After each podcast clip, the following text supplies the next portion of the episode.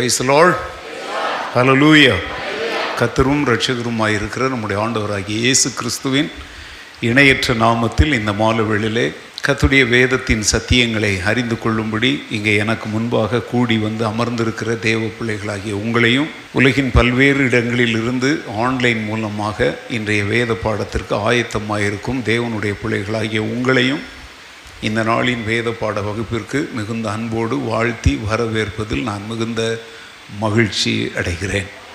Hallelujah மீட்பின் சத்தியங்கள் என்கிற தலைப்பிலே வேதாகமத்தின் மைய கருத்து அல்லது பொருளாகிய மீட்பரை குறித்தும் மனித குலத்தின் மீட்பிற்காக செலுத்தப்பட்ட விலை கிரயத்தை குறித்தும் அந்த மீட்பை நாம் எப்படி அடைந்து கொள்ள முடியும் என்பதை குறித்தும் அந்த மீட்பை அடைந்து கொள்வதினாலே நமக்கு கிடைக்கிற ஆசீர்வாதங்களை குறித்தும் இந்த மீட்பை அடைந்து கொள்ளாமற் போனால் ஏற்பட போகிற நித்திய விளைவுகளை குறித்தும் நாம் என்ன செய்து வருகிறோம்?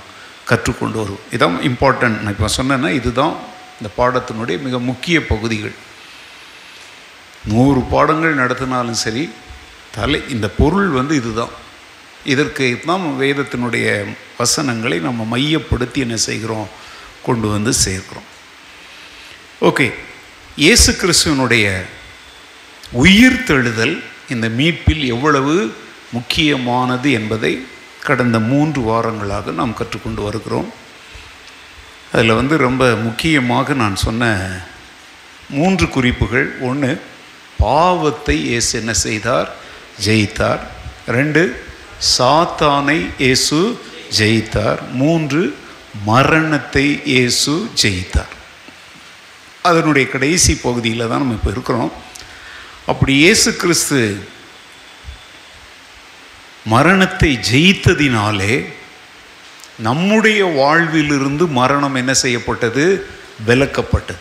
மரணத்திற்கு நாம் தப்பித்து கொண்டோம். ஏனென்றால் இயேசு கிறிஸ்து நம்முடைய சார்பில் நம்முடைய பதில் ஆளாக நம்முடைய பரிகாரியாக நாம் ருசி பார்க்க வேண்டிய மரணத்தை அவர் என்ன செய்தார்? அடைந்தார். அதனாலே நமக்கு ஒரு புதிய வாழ்வை இயேசு கிறிஸ்து என்ன செய்திருக்கிறார்? தந்திருக்கிறார். அந்த புதிய வாழ்வை தான் மீட்பு ரட்சிப்பு கிறிஸ்துவுக்குள் புது வாழ்வு. என்று எத்தனை பெயரில் வேணாலும் நம்ம சொல்லலாம். நம்ம அதற்கு வைத்திருக்கிற ஒரே பேர் என்னது? மீட்பு.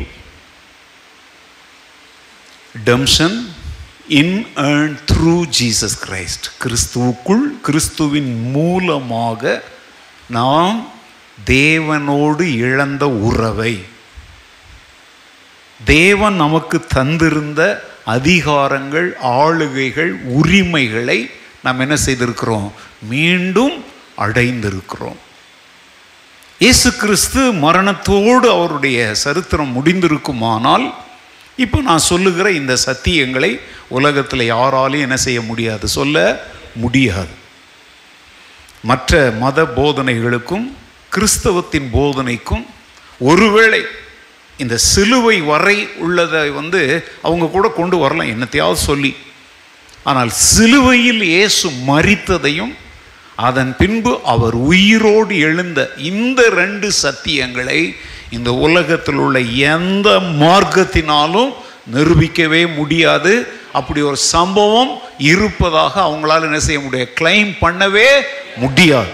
இதில் தான் கிறிஸ்தவம் இந்த உலகத்திலும் நித்தியத்திலும் ஓங்கி நிற்கிறது.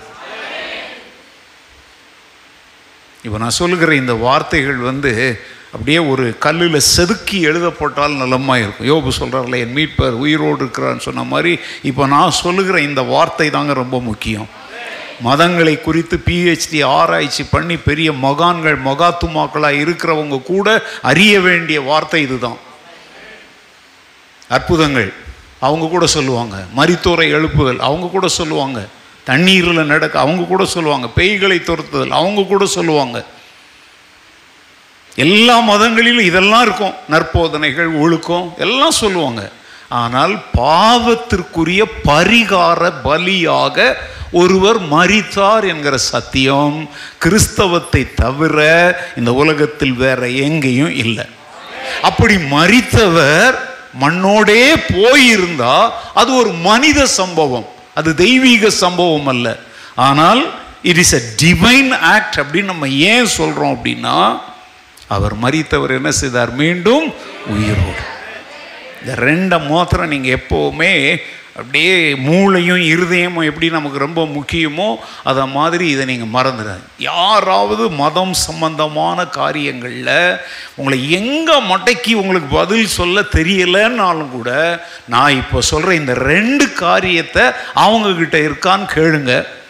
நிச்சயமாக நான் சொல்கிறேன் சவால் விட்டு சொல்லுகிறேன். யாராலும் தங்களிடத்தில் அந்த உபதேசம் இருப்பதாக சொல்ல வாய்ப்பே இல்லை. அல்ல லூயா ஏன்னா அநேக தெய்வ அவதாரங்கள் எல்லாம் பாவிகளை ரட்சிக்க வரல பாவிகளை அழிக்க வந்ததாகத்தான் பல்வேறு வேதங்களில் நம்ம வாசிக்கிறோம். ஆனால் இந்த பரிசுத்த வேதம் ஒன்றுதான் பாவிகளை அழிக்க அல்ல பாவிகளை ரட்சிக்க வந்தவரை குறித்து சொல்லுது. அல்ல லூயா நல்லா புரிஞ்சுக்கோங்க. அதான் அவங்க சொல்றாங்க. துஷ்ட நிகிரகம் சிஷ்ட பரிபாலனம். இது வந்து அவங்களுடைய ஒரு பொதுவான போதனை. அதாவது துஷ்டர்களை என்ன செஞ்சிடணும்? ஆனால் துஷ்டர்களையும் துன்மார்க்கர்களையும் நீதிமான்களாய் ஒருவர் மாற்ற வந்தாருங்கிற உபதேசத்துக்கிட்ட எது நிற்க முடியுங்க? அல்ல லூயா உங்களுக்கே புரியல. அதனால தான் நீங்கள் ஒரு உற்சாகம் இல்லாமல் கேட்குறீங்க நீங்கள் போங்க. உலகத்தில் இது வந்து இந்த வந்து வேர்ல்டு ரிலிஜன்ஸ்னு ஒரு ஸ்டடி இருக்குது அதிலெல்லாம் பிஹெச்டி பட் வாங்கின எவ்வளோ பேர் இருக்கிறாங்க. சென்னை பல்கழகத்தில் கூட வேர்ல்டு ரிலீஜியன்ஸில் வந்து கிறிஸ்டியானிட்டி பற்றி ஒரு பாடம் இருக்குது அதெல்லாம் எடுக்கணும்னு கூட இவங்கெல்லாம் போராடிட்டு இருக்கிறாங்க. ஏன் தெரியுமா பயப்படுறாங்க? உண்மையிலே ஆராய்ந்து கம்பேர் பண்ணிட்டாக்க கிறிஸ்தவத்தில் இருக்கிற போதனைகள் அங்கே இல்லைங்கிறது வெளியாயிடுன்ற பயத்தில் இதெல்லாம் படி படிக்க அனுமதிக்க கூடாதுன்னு சொல்கிறாங்க நான் இப்போ சொல்கிறேன் ஏன் பயப்படுறீங்க? கிறிஸ்டியானிட்டியை பற்றிய ஒரு படிப்பை ஒரு யூனிவர்சிட்டியில் கற்றுக் கொடுக்கக்கூடாதுன்னு ஏன் போராடுறாங்க தெரியுமாங்க? கண்கள் திறக்கப்பட்டுரும் அப்படின்னு. கிறிஸ்தவமே இந்த உலகத்தில் இல்லை கிறிஸ்து மறிக்கவில்லை உயிரோடு எழும்பவில்லை என்பதை நிரூபித்து ஒரு புத்தகம் எழுதும்படி இங்கர் சால் அப்படிங்கிற ஒருவரை நியமித்தாங்க கம்யூனிஸ்ட் கட்சியினர். அவர் வந்து பதினேழு ஆண்டுகள். எத்தனை வருஷம்? பதினேழு வருடம். இந்த உலகத்தில் கிடைக்கிற எல்லா மத சம்பந்தமான புத்தகங்களையும் பைபிளையும் தண்ணி மாதிரி கரைச்சி குடிச்சு அவர் புத்தகம் எழுதினார். பல நூறு பக்கங்கள் எழுதிட்டார். இயேசு கிறிஸ்து என்பவர் ஒரு பொய்யான ரட்சகர் அவர் மனிதன் தான். அவரை சும்மா இவங்க ரட்சகர்னு சொல்கிறாங்கன்னு சொல்லி எழுதிக்கிட்டே வந்தார். இப்போ வந்து இயேசு பொய்யான ஒரு நபர் என்பதை நிரூபிக்கணும்னா வேற புஸ்தகங்கள்ல இருந்து நிரூபித்தா அதை யாரும் ஏற்றுக்க மாட்டாங்க. எதுல இருந்தே நிரூபிக்கணும்? பைபிள்ல இருந்தே நிரூபிச்சாதான் அதை உலகத்தார் ஏற்றுக்கொள்வாங்க. அதனால அவர் என்ன செய்தார்னா யோவான் சுவிசேஷத்தை தீவிரமாக ஆராய்ந்தார். இப்போ அவர் எழுதி எழுதி இப்போ எங்கே வந்துட்டார்னா இயேசுவின் பிறப்பு ஏமாற்றுத்தனம் வளர்ப்பு ஏமாற்றுத்தனம் அவர் வாழ்ந்தது அற்புதம் செய்தெல்லாம் எழுதிட்டார். இதை மாதிரி நிறைய பேர் செஞ்சுருக்கிறாங்க அப்படி இப்படின்ட்டு. ஆனால் இந்த யோவான் சுவிசேஷத்தை அவர் ஆழமாய் ஆழமாய் அறிந்து இப்போ அவர் எதை முடிக்க புஸ்தகத்தை முடிக்க போகிறார் எதை பற்றி முடிக்க போகிறார் இயேசுவின் மரணமோ உயிர் தெழுதலோ என்ன இல்லை? உண்மை இல்லைங்கிறத எழுதி புஸ்தகத்தை முடிக்க போகிறார் அதுக்காக எதை படிக்கிறாரு? ஆண்டவர் அவருடைய கண்களை திறந்தார். பிரைஸ் எத்தனை வருஷம்? பதினேழு வருஷம் ஆராய்ச்சி செய்தவர் அவ்வளோத்தையும் அப்படியே தூக்கி போட்டுட்டு இயேசு கிறிஸ்துவே மெய்யான ரட்சகர்னு சொல்லி அவருடைய வரலாற்றை கொஞ்சம் வித்தியாசமாய் எழுதினார். அவர் எழுதின அந்த புத்தகத்தின் அடிப்படையில் வெளிவந்த ஒரு திரைப்படத்தின் பெயர் தான் பென்ஹர். பத்து முறை அதாவது ஆஸ்கார் அவார்டு அப்படிங்கிறது உலகத்திலேயே சினிமாக்களுக்கு கொடுக்கப்படுகிற அதுக்கு மேலே என்ன இல்லை? அவார்டே இல்லை. எத்தனை முறை அவார்டு வாங்கியிருக்கு அந்த படம்? பத்து முறை. அதாவது திரும்ப அதாவது அந்த ஒரு வருஷம் தேர்ந்தெடுக்கிறாங்க. அடுத்த வருஷம் வந்த எல்லா படங்களோட ஒப்பிட்டு பார்த்தா இந்த பென்கரில் இன்னொன்று வந்து சிறப்பாக இருக்குது. எத்தனை முறை ஆஸ்கார் அவார்டு வாங்குச்சு? பத்து முறை. ஆஸ்கார் அவார்டு வாங்கின அந்த படத்தின் பெயர் என்னது? பென்ஹர். யார் எழுதினது? எங்களை போல ஊழியக்காரங்களோ இல்லை எங்களை விட பெரிய மேதைகளான வேத பண்டிதர்களோ எழுதினது அல்ல கிறிஸ்தவம் பொய். கிறிஸ்து ஒரு சாதாரண மனிதர். அவர் மனுக்குல ரட்சகர் அல்ல. அவர் மறித்தார் உயிரோடு எழும்பவில்லை என்பதை நிரூபிப்பதற்காக பதினேழு ஆண்டுகளை செலவிட்டு ஆராய்ச்சி செய்து எழுதினவர். அவை எல்லாத்தையும் கிழிச்சு போட்டுட்டு இயேசுவே ரட்சகர்னு எழுதி முடித்தார். இல்லையா இப்போ இன்னைக்கு வந்து கிறிஸ்தவத்தை போதிக்க கூடாது என்று அநேகர் நடுங்கி திகைத்து எதிர்ப்புகள்லாம் தெரிவிக்கிற காரணம் என்ன தெரியுமாங்க? எல்லாருக்குமே இந்த இங்கர்சால் மாதிரி கண்ணு திறந்துடுன்ற பயம். நீ உண்மையிலேயே மெய்யான தேவன் யார் என்பதை அறிய விரும்பினால் ஆண்டவர் சொல்லுகிறார். வேத வாக்கியங்களை ஆராய்ந்து பாருங்கள். அவைகளால் உங்களுக்கு நித்திய ஜீவன் உண்டு. என்னை குறித்து சாட்சி கொடுக்கிறவைகளும் அவைகளே. பிரைசலோள் அதனால் இந்த மனதில் எப்போதுமே நீங்கள் ஆழமாக வச்சுக்கணும். கிறிஸ்துவின் பிறப்பு எப்படி தெய்வீகமானதோ அது வந்து சாதாரண ஒரு தற்காலிகமாய் நடந்த ஒரு ஒரு சாதாரண சம்பவம் அல்ல. அது வந்து தேவனால் நித்திய நித்திய காலமாக திட்டமிடப்பட்ட ஒரு சம்பவம். அது ஸ்டோரி கிடையாது. கிறிஸ்மஸ் ஸ்டோரி கிடையாது. கிறிஸ்மஸ் சம்பவம். சரித்திரம். அவருடைய மரணம் அவருடைய பிறப்பை விட அதிமுக்கியமானது அவருடைய உயிர்த்தெழுதல் அதை விட முக்கியமானது. அவர் மீண்டும் வரப்போகிறாரே அது அதை விட முக்கியமானது. கிறிஸ்தவத்தின் நான்கு தூண்கள். ஒரு கட்டடம் ரூம் போடணும்னா எத்தனை தூண் போடணும்? நாலு தூண் போடணும். இயேசு கிறிஸ்துவின் பாவமற்ற பிறப்பு. பாவிகளுக்கான அவருடைய பரிகார மரணம். பாவம் சாபம் பிசாசு மரணம் எல்லாவற்றையும் இயேசு உயிர் தெழுந்து அவைகளை வென்றெடுத்தாரே அது மூன்றாவது தூண். மீண்டும் தம்முடையவர்களை சம் தம்மோடு சேர்க்கவும் துன்மார்க்கரை நியாயம் தீர்க்கவும் மீண்டும் வரப்போகிறாரே அது நான்காவது தூண். அல்லூயா நான் எப்போது சொல்லித்தரேன் நீங்கள் எந்த பிரசங்கியாருடைய பிரசங்கம் புத்தகங்களை வாசித்தாலும் இந்த நான்கை மையமாக வைக்காமல் செழிப்பு ஆசீர்வாதம் விடுதலை சுகம் அது இது ஆன பூனை அறுபத்தி ரெண்டு ஆடு பாடு கொண்டாடுன்னு சொல்லிட்டு இருக்கிறாங்க அப்படின்னாலே அவங்க சரியான பில்லர் என்ன செய்யலை? போடலை. அவங்க உபதேசங்களை கேட்டுக்கிட்டு உட்கார்ந்து இருந்தீங்க அப்படின்னா உங்களுடைய ஆவிக்குறுகை வாழ்க்கை ஒரு நாள் என்ன செய்யும்? சரிந்து விழும். இதெல்லாம் தவிர்க்கவே முடியாதுங்க. எது? எத்தனை தூண்கள்? எது? அவருடைய பாவமற்ற பிறப்பு அவருடைய பரிகார மரணம் அவருடைய உயிர் தெழுதல் அவருடைய ரெண்டாம் அந்த ரெண்டாம் வருகை என்பது ரெண்டு பகுதி. ஒன்று கிறிஸ்துவுக்குள் மரித்தோரையும் கிறிஸ்துவுக்குள் வாழ்ந்து கொண்டிருக்கிறவர்களையும் தம்மோடு சேர்த்து கொள்ள அவர் மேகங்கள் மேல் வரப்போகிற ராப்சர் என்கிற அவருடைய ரகசிய வருகை. அதன் பின்பு உலகத்தில் சரித்திரத்தில் பல காரியங்கள் நடக்கும். அதன் பின்பு நான் ஏற்கனவே சமீபத்தில் கூட சொன்னவங்களுக்கு ஆயிரம் வருஷ அரசாட்சி அதன் பின்பு கடைசி நியாய தீர்ப்பு வெள்ளை சிங்காசன நியாய தீர்ப்பிலே செம்மறி ஆடுகளை ஒரு பக்கமாகவும் வெள்ளாடு அப்படின்னா ஆடுகள் இல்லை மனிதர்களை அந்த பெயர்ல சொல்றார். வெள்ளாடுகளை பார்த்து பிசாசுக்காகவும் அவனுடைய தூதர்களுக்காகவும் ஆயத்தம் பண்ணப்பட்டிருக்கிற அக்னி கடல் ஆகிய நரகத்தில் நடைங்க பங்கடைங்க. செம்மறியாடுகளை பார்த்து என்ன சொல்வார் என் பிதாவினால் ஆசீர்வதிக்கப்பட்டவர்களே உலகம் உண்டானது முதற்கொண்டு உங்களுக்காக ஆயத்தம் பண்ணப்பட்டிருக்கிற என் பிதாவின் வீட்டில் என்ன செய்யுங்கள்? இது இதை மையப்படுத்தி தான் பிரசங்கங்கள் இருக்கணும். ஆழமாக போதிக்கிறாங்க. அப்படி போ- ஆழமாக நீளமாக நீளமா உயரமாலாம் ஒரு போதனை கிடையாதுங்க. உண்மையான போதனை தான் இருக்குது. உண்மையான போதனை இந்த நான்கையும் என்ன செஞ்சுக்கிட்டே இருக்கும்? எங்கே சுற்றி வந்தாலும் இதில் எங்கேயாவது டச் பண்ணுவாங்க. பில்லர் சரியாக போடலை அப்படின்னா கட்டட நிலையத்து நிற்காது. இன்றைக்கி அநேகருடைய கிறிஸ்தவ வாழ்க்கை ஒரு சின்ன உபத்திரவம் சின்ன பாடு ஏதோ குடும்பத்தில் ஒரு பிரச்சனை. ஏங்க கொரோனாவே எடுத்துக்கோங்களேன் அப்படியே விசுவாசம் சரிஞ்சிடுது.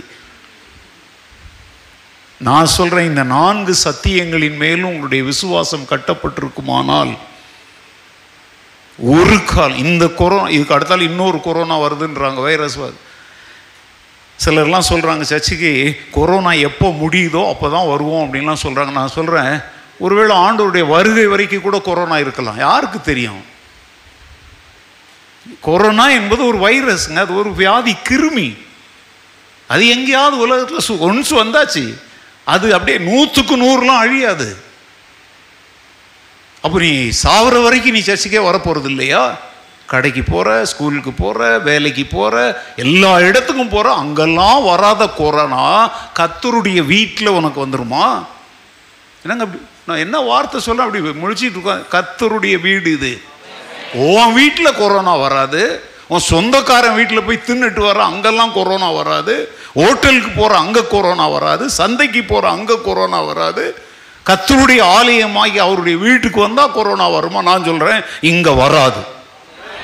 லுவியா ஏன்னா நீ விசுவாசத்தோட மூன்று காரியங்களுக்காக இங்கே வர. கத்தரை ஆராதிக்கவும் அவருடைய வார்த்தைகளை கேட்கவும் அவருடைய பிள்ளைகளோடு ஐக்கியம் கொள்ளும் வருகிற இடத்துல கொரோனா வருது நீ பயப்படுறன்னா நீ வஞ்சிக்கப்பட்டிருக்கிற. அப்படி உண்மையிலே வெளியே போனால் கொரோனா வருன்ற பயம் உனக்கு இருக்குது அப்படின்னா உன் வீட்டை விட்டே நீ வெளியே வரக்கூடாது வேலைக்கு போகக்கூடாது. சொந்தக்காரன் வீட்டில் சாவு இளவு எனது கல்யாணம் பொண்ணு பெருசாகிட்டா ஆன பூனார் எதுக்கும் போகக்கூடாது. கிறிஸ்தவர்களுக்கு தான் சொல்கிறேன் நான். மற்றவங்களுக்கு சொல்கிறதுக்கு எனக்கு என்ன இருக்குது கிறிஸ்தவர்கள் அதிலும் தங்களை யார் என்று சொல்லிக் கொள்ளுகிறவர்கள்? விசுவாசிகள் என்று சொல்லிக் கொள்ளுகிறவர்களுக்கு நான் இதை சொல்கிறேன் கொரோனா முடிஞ்சால் நாங்கள் சர்ச்சுக்கு வருவோம்னா நான் இன்னைக்கு சொல்கிறேன் கொரோனா உலகத்தில் ஏதாவது ஒரு மூலையில் ஏதோ ஒரு வடிவத்தில் இருந்துக்கிட்டே தான் இருக்கும். இது நான் சொல்லலை தி கள்ளத்தீர்க்கிறது நான் சொல்லலை. இது விஞ்ஞானிகள் மருத்துவ விஞ்ஞானிகள் சொல்கிறாங்க ஒரு குறிப்பிட்ட வியாதியை முழுசாக அந்த உலகத்துலேருந்து அழிச்சிட்டோம் அப்படின்லாம் யாருமே சொல்ல முடியாது. நான் பிறந்த காலத்துல இருந்தே சொல்கிறேங்க அம்மை வியாதியில் எத்தனையோ அம்மை வியாதிகள் இருக்குது. இந்த யானைக்கால் வியாதின்னு சொல்லுவாங்க பார்த்தீங்களா குஷ்டரோகம். இதெல்லாம் அந்த காலத்துல இருந்து நமக்கு தெரிந்து சமீப காலங்களில் வந்த மிகப்பெரிய வியாதி என்னது? எய்ட்ஸ். இல்லையா? இப்போ அந்த எய்ட்ஸுக்கு அப்புறம் கூட எத்தனையோ வந்துச்சு. ஆனால் அதுக்கப்புறம் உலகம் முழுவதும் பேசப்படுகிற பிரச்சனை எது? இந்த கொரோனா. நான் கேட்குறேன் நான் பிறகு பிறந்ததுலேருந்தே தொழுநோயாளிகளுக்காக அரசாங்கம் எடுக்கிற முயற்சிகள் எல்லாம் நான் பார்த்துருக்குறேன். இந்த யானைக்கால் வியாதி உள்ளவர்களுக்காக அவங்க முகாம்கள் நடத்தி ஆனால் அந்த வியாதியை தடுக்க முடியுதா? ஒருவேளை நீங்கள் ஒரு உங்கள் வீட்டு பக்கத்தில் இல்லைன்னா அடுத்த தெருவில் இருப்பாங்க. அதே மாதிரி தாங்க கொரோனானால அதுக்காக நான் ஆண்டவரை தேடவோ ஆண்டோடைய பிள்ளைகளோட ஐக்கியம் கொள்ளவோ ஏன் ஒரு கத்தருடைய பந்திக்கு கூட நான் வரமாட்டேன் அப்படின்னு சொல்லி ஒருத்தங்க பேசுகிறாங்க அப்படின்னா அவங்க டோட்டலாக சாத்தானால் என்ன செய்யப்பட்டிருக்கிறாங்க? தன் ஜீவனை பாதுகாக்க காப்பாற்ற விரும்புகிறவன் அதை என்ன செய்வான்? இழந்து போவான். அந்த இடத்துல ரட்சிக்கன்னு போட்டிருக்கு. நான் அதை உங்களுக்கு புரியும்படி சொல்கிறேன் ஆனால் அதை என் நிமித்தமாகவும் சுவிசேஷத்து நிமித்தமாகவும் இழக்கிறவன் எவனோ அவன் நித்- மறுமையிலே எதையும் அடைவான். நித்திய ஜீவனையும் அடைவான் என்று இயேசு வாக்கு பண்ணியிருக்கிறார். அல்லேலூயா இப்போ நான் கேட்குறேங்க நம்ம நாட்டுக்கும் பக்கத்து நாட்டுக்கும் யுத்தம்லாம் வர மாதிரி இருக்குது. திடீர்னு சொல்லுவாங்கன்றாங்க. நம்ம எல்லார் கவனமும் இங்கே கொரோனாவில் இருக்கிறதுனால எல்லையில் நடக்கிறது நம்ம தெரியாமல் இருக்கிறோம். சீனாவுக்கும் இப்போ பாருங்கள் சீனா நேபாளம் கூட அவங்க கூட கை சேர்த்துட்டு இருக்குது. பாகிஸ்தான் ஈவன் இலங்கை கூட அவங்களுக்கு மறைமுகமாக உதவியாக தான் இருக்குது. இந்தியாவுக்கும் சீனாவுக்கோ அல்லது இந்தியாவுக்கும் பாகிஸ்தானுக்கோ ஒரு யுத்தம் வந்தால் நமக்கு அண்டை நாடுகளில் நமக்கு நட்பு நாடுகளாக எதுவுமே இல்லை.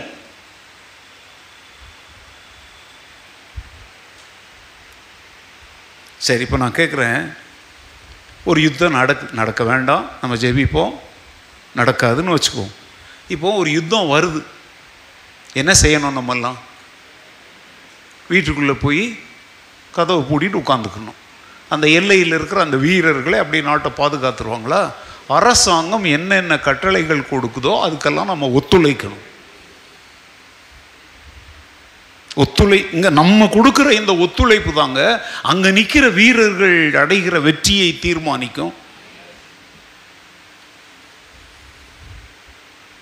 எனக்கு இப்போ கூட ஞாபகம் இருக்குது நான் ரொம்ப குட்டி பையனாக இருந்தபோது மேபி எனக்கு நாலு வயசு இருக்கலாம் இல்லை தெரிய சரியில்லை நான் ரொம்ப சின்ன குட்டி பையன். அப்போ தான் இந்தியாவுக்கும் சீனாவுக்கும் யுத்தம் நடந்தது. பஞ்சம் நம்ம நாட்டில் தலைவிரித்து ஆடியது.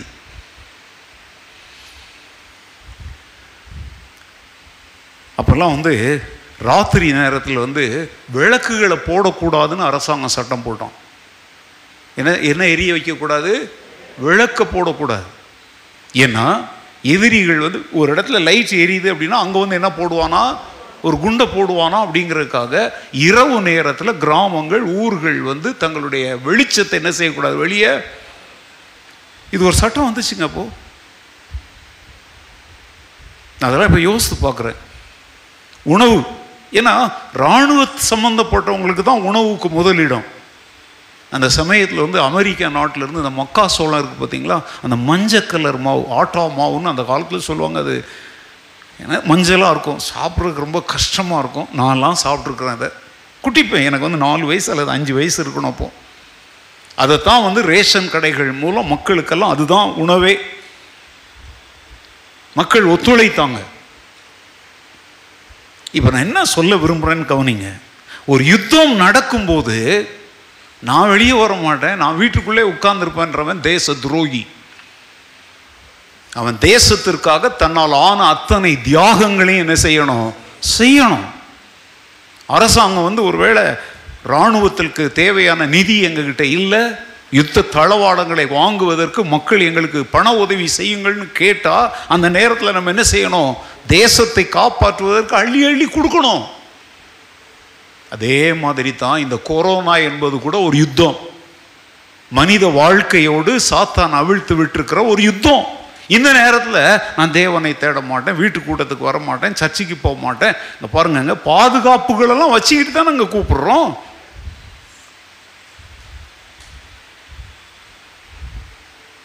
நான் கேட்குறேன் பிப்ரவரி மூன்றாவது வாரத்திலிருந்து ஆராதனைகள் நிறுத்தப்பட்டாயிற்று.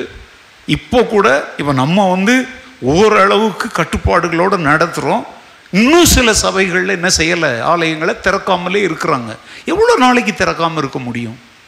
அதுக்கு ஒரு கள்ள உபதேசம் வந்தாச்சு நீங்களே ஆலயம். இப்போ நாங்கள் கூட இது ஆலயம்னா சொல்கிறோம் நாம தான் ஆலயம். இது வந்து தேவ ஜனங்கள் கூடி வருகிற ஒரு இடம்.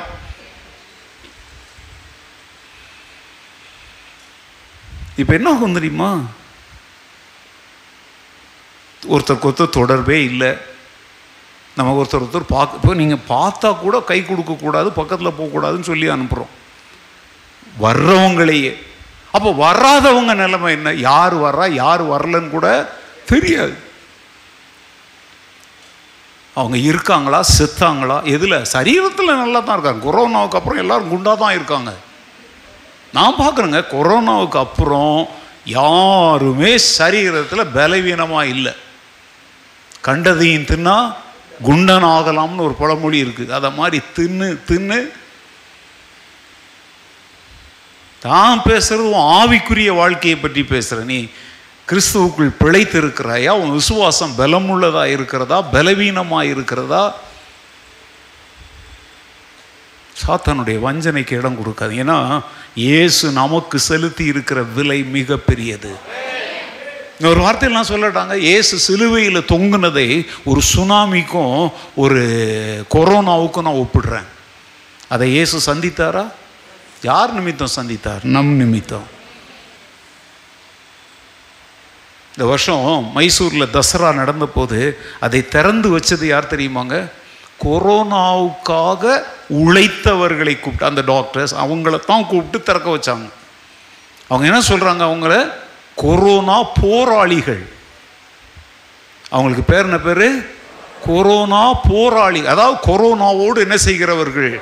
போராடுகிறவர்கள். அவங்கள என்ன பண்ணணும் இப்போ? கனம் பண்ணணும்னு சொல்லி ஒரு டாக்டர் அவங்களாம் போய் திறந்து வச்சாங்க. இந்த தசரா விழா என்பது உலகம் முழுவதும் தெரிகிற இந்தியாவில் இருக்கிற ஒரு பெரிய பண்டிகை. நான் கேட்குறேன் ஒரு வியாதியாகிய கொரோனாவில் அவங்க சாகலைங்க. மருத்துவ உதவி செய்தாங்க ஆலோசனை செய்தோ செஞ்சாங்க. அவங்களையே இந்த உலகம் அரசாங்கம் இவ்வளவு தூரம் உயர்த்துமானால் கொரோனாவில் சாக வேண்டியவனை கொரோனான்னு சொல்கிறது பாவம் இந்த இடத்துல. உன் இடத்துல இப்போ நமக்காக மருத்துவம் செய்த எத்தனையோ மருத்துவர்கள் என்ன செஞ்சிட்டாங்க? செத்துட்டாங்க. இப்போ அவங்களெல்லாம் நம்ம மறக்கக்கூடாது. அவங்க வந்து ஒரு மனிதனை அல்லது ரெண்டு மனிதனை காப்பாற்ற செத்தாங்க. ஆனால் கொரோனா போன்ற பாவம் என்கிற போரோடு யுத்தத்தோடு போராடி தன் ஜீவனை ஒரு மனிதனுக்காக ஒரு தேசத்திற்காக ஒரு இனத்திற்காக அல்ல முழு உலக ரட்சகராக கொடுத்தவருக்கு. நீ என்ன கொடுப்ப? நான் வரமாட்டேன். கொரோனா முடிகிற வரைக்கும் சர்ச்சுக்கு வரமாட்டேன் அப்படின்னா நீ இயேசுவை முதுகில குத்தலை. எங்க குத்துற? நெஞ்சில குத்துற. அவரை அவமானப்படுத்துகிற. அவருடைய வீடாகிய ஆலயத்தை கேவலப்படுத்துகிற நீ. அப்போ சொல்லுங்க இந்த சமயத்தில் கிறிஸ்துவுக்கா எழுந்து நிற்கிறான் பார்த்தீங்களா அவன் தான் வீரன். அவன் தான் உயிருள்ள கிறிஸ்தவன். எனக்கு அன்றைக்கி வெளிநாட்டிலேருந்து ஒருத்தங்க பேசுனாங்க. அப்போ பேசும்போது இது எல்லாத்தையும் பார்க்குறாங்க. நீங்கள் பாஸ்டர் ரொம்ப சந்தோஷமாக இருக்குது நீங்கள் இந்த கொரோனா காலத்தில் கூட அதே பழைய கம்பீரத்தோடு அப்படியே பேசுகிறதெல்லாம் கேட்கும் பொழுது எங்களுக்கு ஏன்னா அவங்க நாடுகள்லாம் இன்னும் மூடி கிடக்குது. அப்படிலாம் கிடக்குது. அப்புறம் அப்படியே சொல்லிட்டு மெதுவாக சொல்கிறாங்க எதுக்கும் நீங்கள் கொஞ்சம் கவனமாக இருங்க பாஸ்டர்.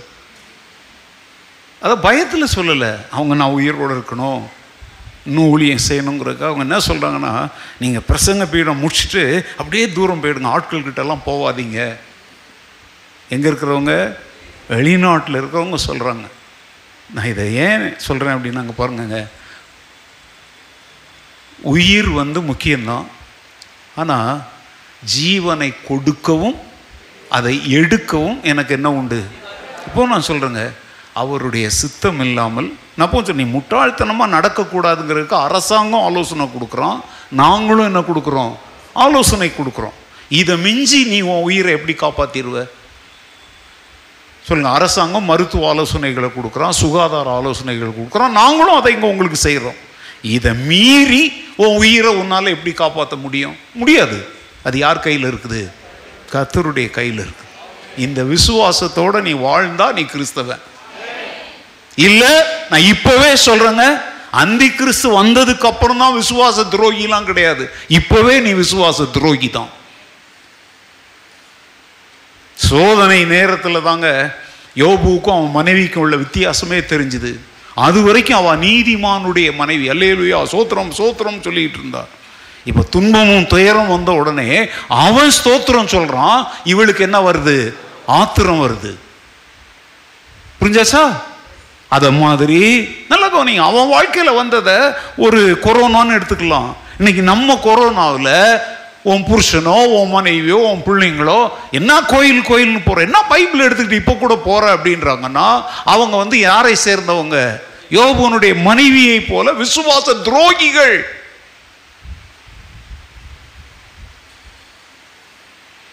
நான் சொன்னேன் என் மீட்பர் உயிரோடு இருக்கிறார்.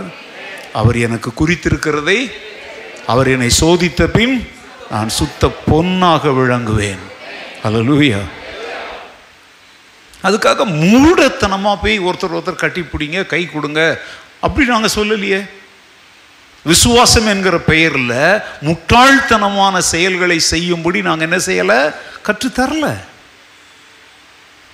சில இடங்களில் பார்க்குறோம் இன்னைக்கு அரசியல் கட்சி அரசாங்கம் சொல்கிறோம் ஆனால் அவங்களே கூடுற கூட்டத்தை பாருங்கள் ஒழுங்கு இல்லை. மாடுங்க மாதிரி ஒருத்தன் மேலே ஒருத்தன் சாஞ்சிக்கிட்டு அவங்க நடத்துகிற கூட்டங்கள்லாம் பாருங்கள் சட்டங்களை இயற்றுறவங்களே ஆனால் சபையில் தான் சட்டங்களை ஒழுங்காக கடைப்பிடிக்கிறோம்.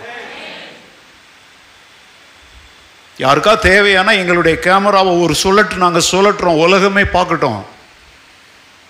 சகலமும் ஒழுங்கும் கிரமமுமாக இந்த திருச்சபையில் நம்ம கடைப்பிடிக்கிறோம். உங்களுக்கு கொரோனா பயம் போயிடுச்சுங்க நீங்கள் துடிச்சலாக இருக்கிறீங்க. எங்களுக்கு பயம் இல்லை சட்டத்திற்கு கீழ்ப்படிய நாங்கள் கடமைப்பட்டவர்கள்.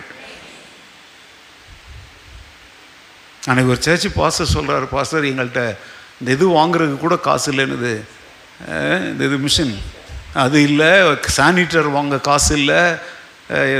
கேட்டேன் சர்ச்சிலலாம் இந்த தெளிக்கிறீங்கன்னா அதுக்கெல்லாம் எங்கள்கிட்ட துட்டு இல்லை பாஸ்டர் அப்படிங்கிறார்.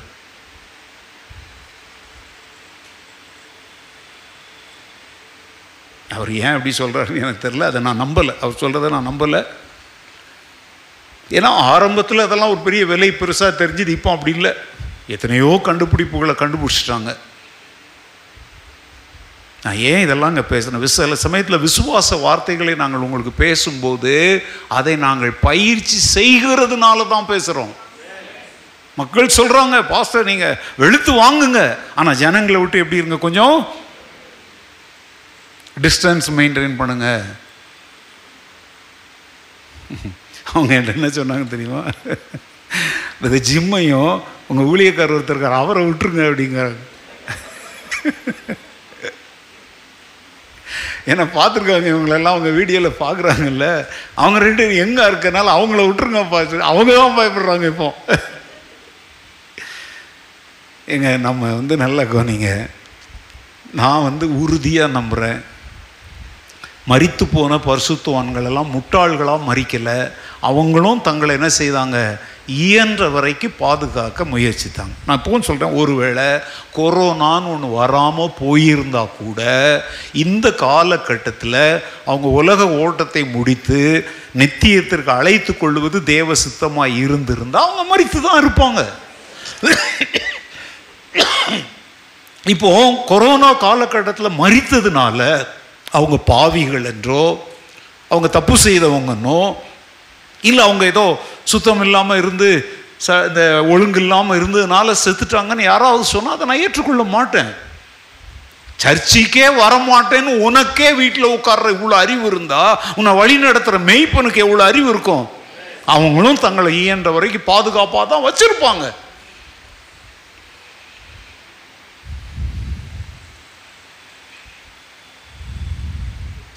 ஏன் இதை சொல்கிறேன் அந்த உயிர் தெழுதலின் வல்லமை தாங்க நமக்கு இவ்வளவு பலனை தந்திருக்குது.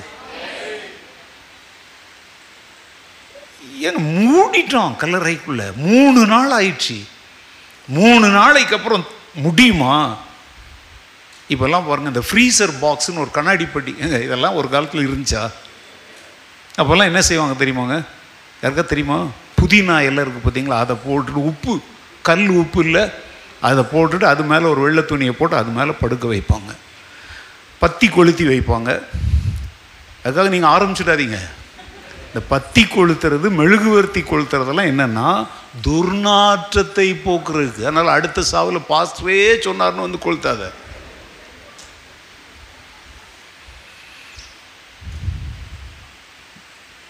அப்பப்போ என்ன பண்ணுவாங்க அப்படின்னாக்க பாடியெலாம் திறந்து தான் இருக்கும்.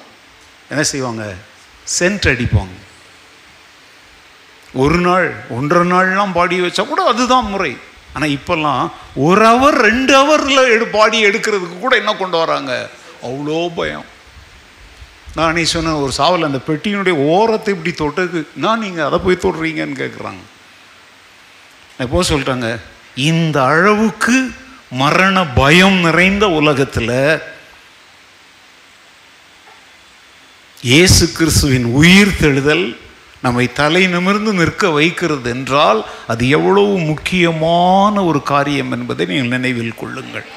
அவருடைய மரணம்தான் எனக்கு ஒரு புதிய நம்பிக்கையை என் விசுவாசத்தில் ஒரு புத்துணர்ச்சியை எனக்கு ஒரு புது வாழ்வை என்ன செய்திருக்கிறது? தந்திருக்கிறது. இதை நீங்கள் ஒருபோதும் என்ன செய்ய வேண்டாம்? மறக்க வேண்டாம். ஸோ இதுவரைக்கும் நான் போதித்த பாடங்களுடைய மூன்று காரியங்களை ஒரு முறை சொல்லி அடுத்த பாடத்துக்குள்ள உங்களை அழைத்துட்டு போக முறை. ஒன்று தேவனுடைய மீட்பிற்கான தேவனுடைய எதிர்பார்ப்புகள். இயேசுவின் மரணத்தினாலும் உயிர்த்தெழுதினாலும் என்ன செய்யப்பட்டது? நிறைவேற்றப்பட்டது. தேவனுடைய பிரமாணங்கள் சட்டங்கள் ஒழுங்குகள் விதிமுறைகள் கட்டளைகள் அனைத்தும் இயேசுவின் மரணத்தினாலும் உயிர்த்தெழுதலினாலும் நிறைவேறியது. ஒன்று கூட ஆண்டவர் சொன்ன வார்த்தைகள் அந்த அதாவது நான் சொல்றது லாஸ் சட்டங்கள் எதுவுமே கண்டு கொள்ளாமல் விடப்படவில்லை. சட்டங்கள் அனைத்தும் என்ன செய்யப்பட்டது? நிறைவேற்றப்பட்டது. ஏன்னா ஆளும் சொன்னார்ல நியாய பிரமாணங்களையாவது தீர்க்க தரிசனங்களையாவது நான் என்ன செய்ய வரல? அழிக்க வரல. அவைகளை என்ன செய்ய வந்தேன்? அந்த நியாய பிரமாணங்கள் தீர்க்க தரிசனங்களுக்கு நான் சொல்ற வார்த்தை தேவனுடைய சட்டங்கள். அதை இயேசு நிறைவேற்றி முடித்தாரா? பைபிளில் சொல்லுது வேத வாக்கியம் நிறைவேறத்தக்கதாக இப்படி நடந்தது. வேத வாக்கியம் நிறைவேறத்தக்கதாக. அந்த இயேசு கிறிஸ்து வந்து கெத்சேமனை தோட்டத்தில் போனதுலேருந்து அவர் உயிர் தெழுதல் வரைக்கும் உள்ள பகுதிகளை கொஞ்சம் ஆராய்ந்து பாருங்க. பல இடத்துல இந்த வார்த்தை திரும்ப திரும்ப வரும். வேத வாக்கியங்கள் நிறைவேறத்தக்கதாக. இந்த வாரத்தில் ஜிம் வந்து யூதாசை குறித்து பிரசங்கம் பண்ணும்போது புதிய ஏற்பாட்டில் யூதாசை குறித்து சொல்லிட்டு அதுக்கு அவன் ஆதார வசனங்களாக எங்கிருந்து வச சங்கீதங்கள்ல இருந்து அப்போ நல்ல கவனிங்க சங்கீதங்கள்ல யாரை பற்றி சொல்லி இருக்குது அது புதிய ஏற்பாட்டில் அப்படியே என்ன செய்தது? எங்க காட்டி கொடுக்கிற துரோகியான யூதாசை குறித்தே சொல்லப்பட்டது நிறைவேறுமானா? மீட்பரை பற்றி சொன்னவைகள் நிறைவேற வேண்டாமா? அதனாலதான் வேத வாக்கியங்கள் நிறைவேறும்படி இப்படி நடந்தது. எனக்கு அந்த பைபிளில் எப்போ படிக்குமோ அந்த வசனங்கள் எல்லாம் படிக்கும்போது அப்படியே ஒரு புது தெம்பு. அது என்ன மில்க் ஷேக் குடிச்சா அப்படி ஏதோ குடிக்கிறீங்களா அந்த மாதிரி? அந்த வேத வாக்கியங்கள் நிறைவேறுது அப்படின்னு சொல்லும் போதெல்லாம் ஆஹா என் கையில் இருக்கிற வேதம் எவ்வளோ உண்மையானது. யாராவது நான் எங்கள் வேதங்கள் இப்படி சொல்லிச்சு இப்படி நிறைவேறிச்சின்னு சொல்ல முடியுமாங்க? சொல்ல முடியாது. அதெல்லாம் மக்களுடைய பொழுதுபோக்கிற்காக ஏதோ ஒரு கடவுள் பயத்தை உண்டாக்க வேண்டும் என்பதற்காக எழுதப்பட்ட புத்தகங்கள். இது மனிதன் அவன் யோசித்து எழுதினதல்ல தேவ மனிதர்கள் தேவனுடைய ஆவியினால் ஏவப்பட்டு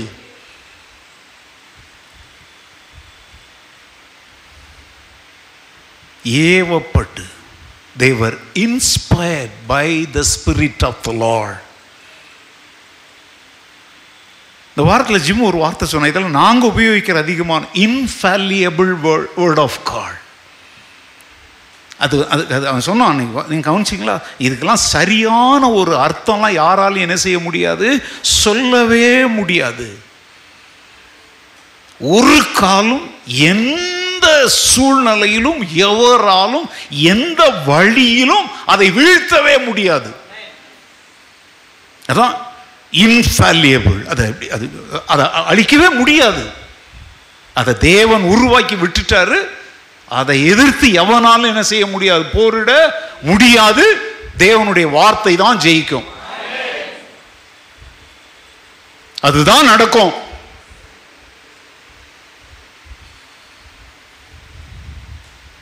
இன்னொரு வார்த்தையில் சொல்கிறது நான் அதுக்கும் சொன்னான் தெரியுமா? நான் சொல்லுவேன் அப்படின்ட்டு. நிலை மாறும் உலகில் நிலை மாறாத வேதம். எல்லாமே மாறும். ஆனால் தேவனுடைய வார்த்தை மாறவே மாறாது. அதில் என்ன சொல்லி இருக்கிறாரோ அப்படியே நடக்கும். இன்னைக்கு அப்படிதான் நடந்துட்டு இருக்குது கொரோனா காலத்திற்கு அப்புறம் வேதத்தை படிக்கும்போது ரொம்ப உற்சாகமாக இருக்கு. ஏன்னா எல்லாவற்றையும் ஒப்பிட்டு பார்க்கும் பொழுது எல்லாமே ஏற்கனவே வேதத்தில் அங்கொன்றும் இங்கொன்றுமாக என்ன செய்யப்பட்டவை தான் சொல்லப்பட்டவைகள் தான்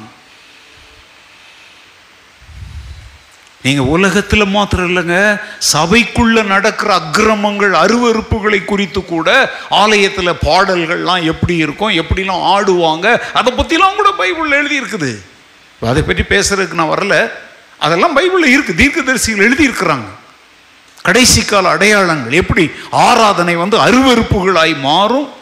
மனிதனுடைய ஆராதனைகளை தேவன் எப்படி வெறுத்து தள்ளுவார்?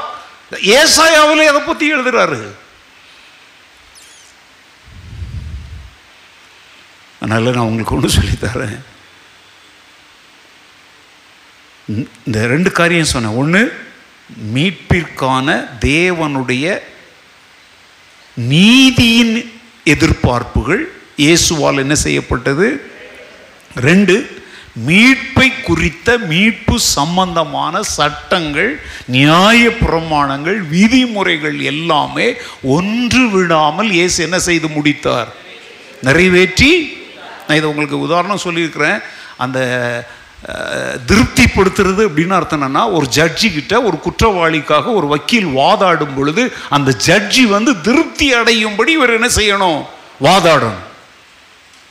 இதை உங்களுக்கு உதாரணமாக சொல்லியிருக்கிறேன். இப்போ ரெண்டாவது இப்போ அந்த குற்றவாளி குற்றவாளி இல்லை அப்படின்ட்டு தீர்மானம் தீர்ப்பு செய்யணும்னா அது எதன் அடிப்படையில் இருக்கணும் தெரியுமோ? ஐயா அவன் மனைவி சாவு கிடக்கிறா பிள்ளைங்க அதன் அடிப்படையிலலாம் விட மாட்டாங்க. சட்டத்தின் அடிப்படையில். இறக்கத்தின் அடிப்படையில் விடுதலை செய்யணும்னா யாருமே இப்போ ஜெயிலில் இருக்க வேண்டிய அவசியம் இல்லை எல்லார் குடும்பத்துலையும் என்ன இருக்குது? பிரச்சனை இருக்குது. இப்ப இயேசு கிறிஸ்து நம்மை விடுவித்தார் அப்படின்னு ஏன் சொல்றேன்னா என்னால் நிறைவேற்ற முடியாத சட்டங்களை அவர் எனக்காக நிறைவேற்றினார். நான் செலுத்தி தீர்க்க முடியாத பாவ கடன்களை எனக்காக அவர் செலுத்தினார். அப்போ தேவன் என்ன அடைகிறார்? இட்ஸ் ஓகே திருப்தி. மீட்பின் கிரயம். அதனுடைய விளைவு என்ன தெரியுமாங்க? நீங்களும் நானும் மீட்கப்பட்டவர்களாய் இருக்கிறோம் today we are redeemed people of God. இதுதாங்க நமக்கு இருக்கிற மிகப்பெரிய அடையாளம். நான் மீட்கப்பட்ட தேவனுடைய பிள்ளை. நாம் மீட்கப்பட்ட தேவனுடைய ஜனங்கள். தனிப்பட்ட முறையில் நீங்கள் என்ன சொல்லணும்? நான் மீட்கப்பட்ட தேவனுடைய பொதுவாக எல்லாரும் சேர்ந்து சொல்லும் பொழுது நாங்கள் மீட்கப்பட்ட தேவனுடைய ஜனங்கள். ஹலலூயா நீ என்ன ஜாதி நீ என்ன மொழி? நமக்கு அதெல்லாம் பிரச்சனையே இல்லைங்க. அது ஒரு மேட்ரே கிடையாது. கருப்பா சிவப்பா உயரமா வெள்ளையா பணக்காரனா ஏழையா படித்தவனா படிக்காதவனா இதெல்லாம் இங்கே மேட்ரே கிடையாது. மீட்புன்னு வரும்போது யார் வேணாலும் மீட்படையலாம்.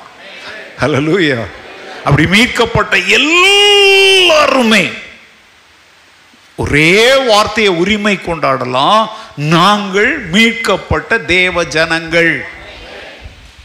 நோ டிஸ்கிரிமினேஷன் மேலே கீழெல்லாம் பார்க்குறதெல்லாம் இங்கே இல்லவே இல்லை.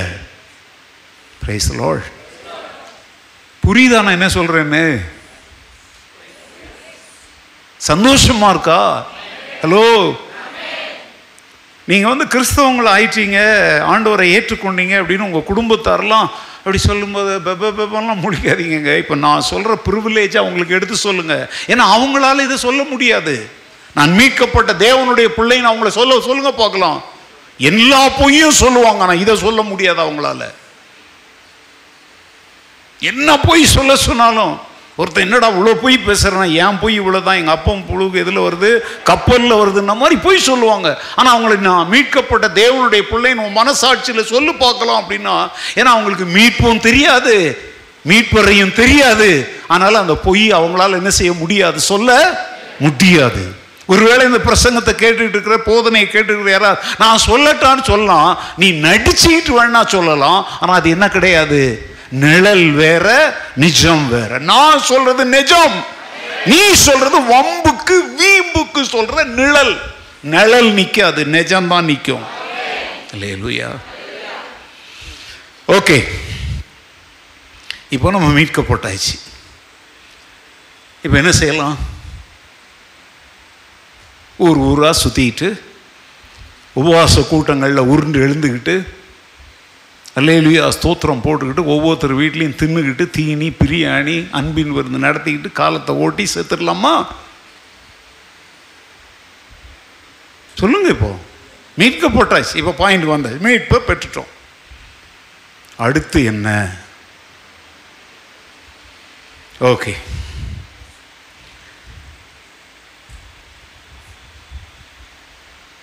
நீங்கள் வாழும் இந்த உலகில் நீங்கள் அனுபவித்திருக்கிற இந்த மீட்பை இன்னமும் அறியாமல் வாழும் மக்களுக்கு இந்த மீட்பின் செய்தியை கொண்டு போய் சேர்க்கும் மாபெரும் பொறுப்பு நமக்கு தரப்பட்டிருக்கிறது. அல்லேலூயா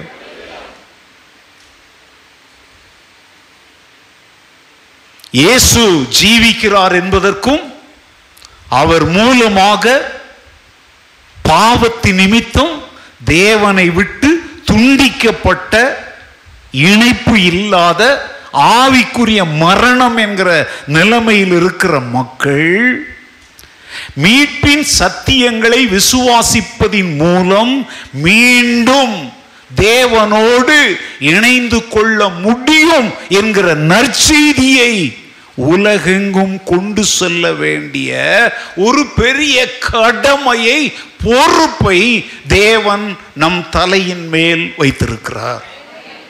நான் மீட்கப்பட்டுட்டேன் அப்படின்னு சொல்லிட்டு அதோட ஓடுறா ஓட முடியாது.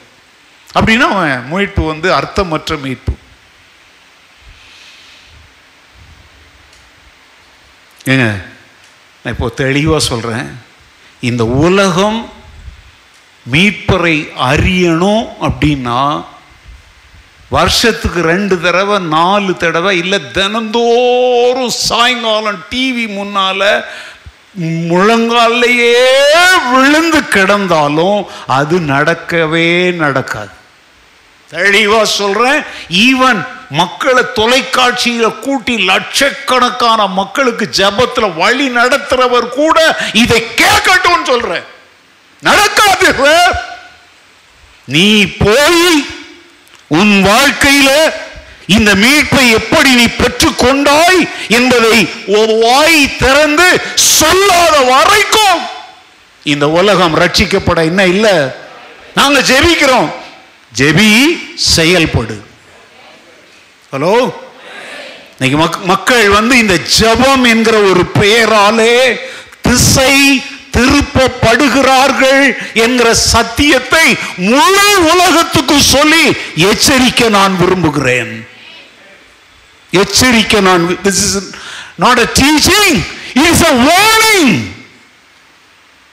don't be deceived by the devil in the name of prayer ஜெபம் என்கிற பெயரிலே சாத்தான் உன்னை வஞ்சிக்கவோ தவறாய் வழி நடத்தவோ இடம் கொடுக்காதே. நான் ஜெபிக்கிறேன் உலகம் ரட்சிக்கப்படும் அப்படின்னா நீ கண் சொருகி போன குருடன். அப்படின்னா நம்ம ரட்சிக்க விரும்பின இயேசு பிதாவின் வலது பார்சத்தில் இப்போ கூட அது யாருக்காக? மீட்கப்பட்ட நாம திருப்பி வழிக்கு விழுந்துட கூடாதுன்னு நமக்காக என்ன பண்ணிட்டு இருக்கிறாரு? அப்படியே அவர் பரிந்து பேசிட்டே இருந்திருக்கலாம்ல. ஏன் பூமிக்கு வந்தாரு? மனிதரை மீட்க மனிதனாய் வரணும். அதே மாதிரி இன்றைக்கு வாழ்கிற மனிதருக்கு ரட்சிப்பு வரணும்னா இந்த மனிதன் இன்னொரு மனிதன் கிட்ட போகணும். போகலன்னா ரட்சிப்பு வராது. உலகமெங்கும் உள்ள பிரபலமான லட்சக்கணக்கான விசுவாசிகளை வைத்திருக்கிற ஊழியர் கூட இப்ப நான் சொல்றத கேட்கணும் சும்மா ஜெப கூட்டம் ஜெப கூட்டம் ஜெப கூட்டம் சொல்லி சும்மா உட்கார வச்சுக்கிட்டு எவ்வளவு காலத்துக்கு நீ ஜோம் பண்ணிக்கிட்டே இருப்ப? It is an mandatory and it is not an option you have to go and tell the gospel நம்முடைய சபையில் ஒன்றரை அல்லது ரெண்டு ஆண்டுகளுக்கு முன்பு போ என்கிற தலைப்பில் பல வாரங்கள் நான் பிரசங்கித்தேன். கோ! போங்கள்! ஞாபகம் இருக்கா? இல்லைன்னா நெட்டில் போயிட்டு வீட்டில் போயிட்டு போட்டு கேளுங்க அதை. போங்கள்! இதுதான் திருச்சபைக்கு தேவன் கொடுத்திருக்கிற பிரதான கட்டளை அப்படின்னு நான்கு வாரங்கள் நான் நினைக்கிறேன்.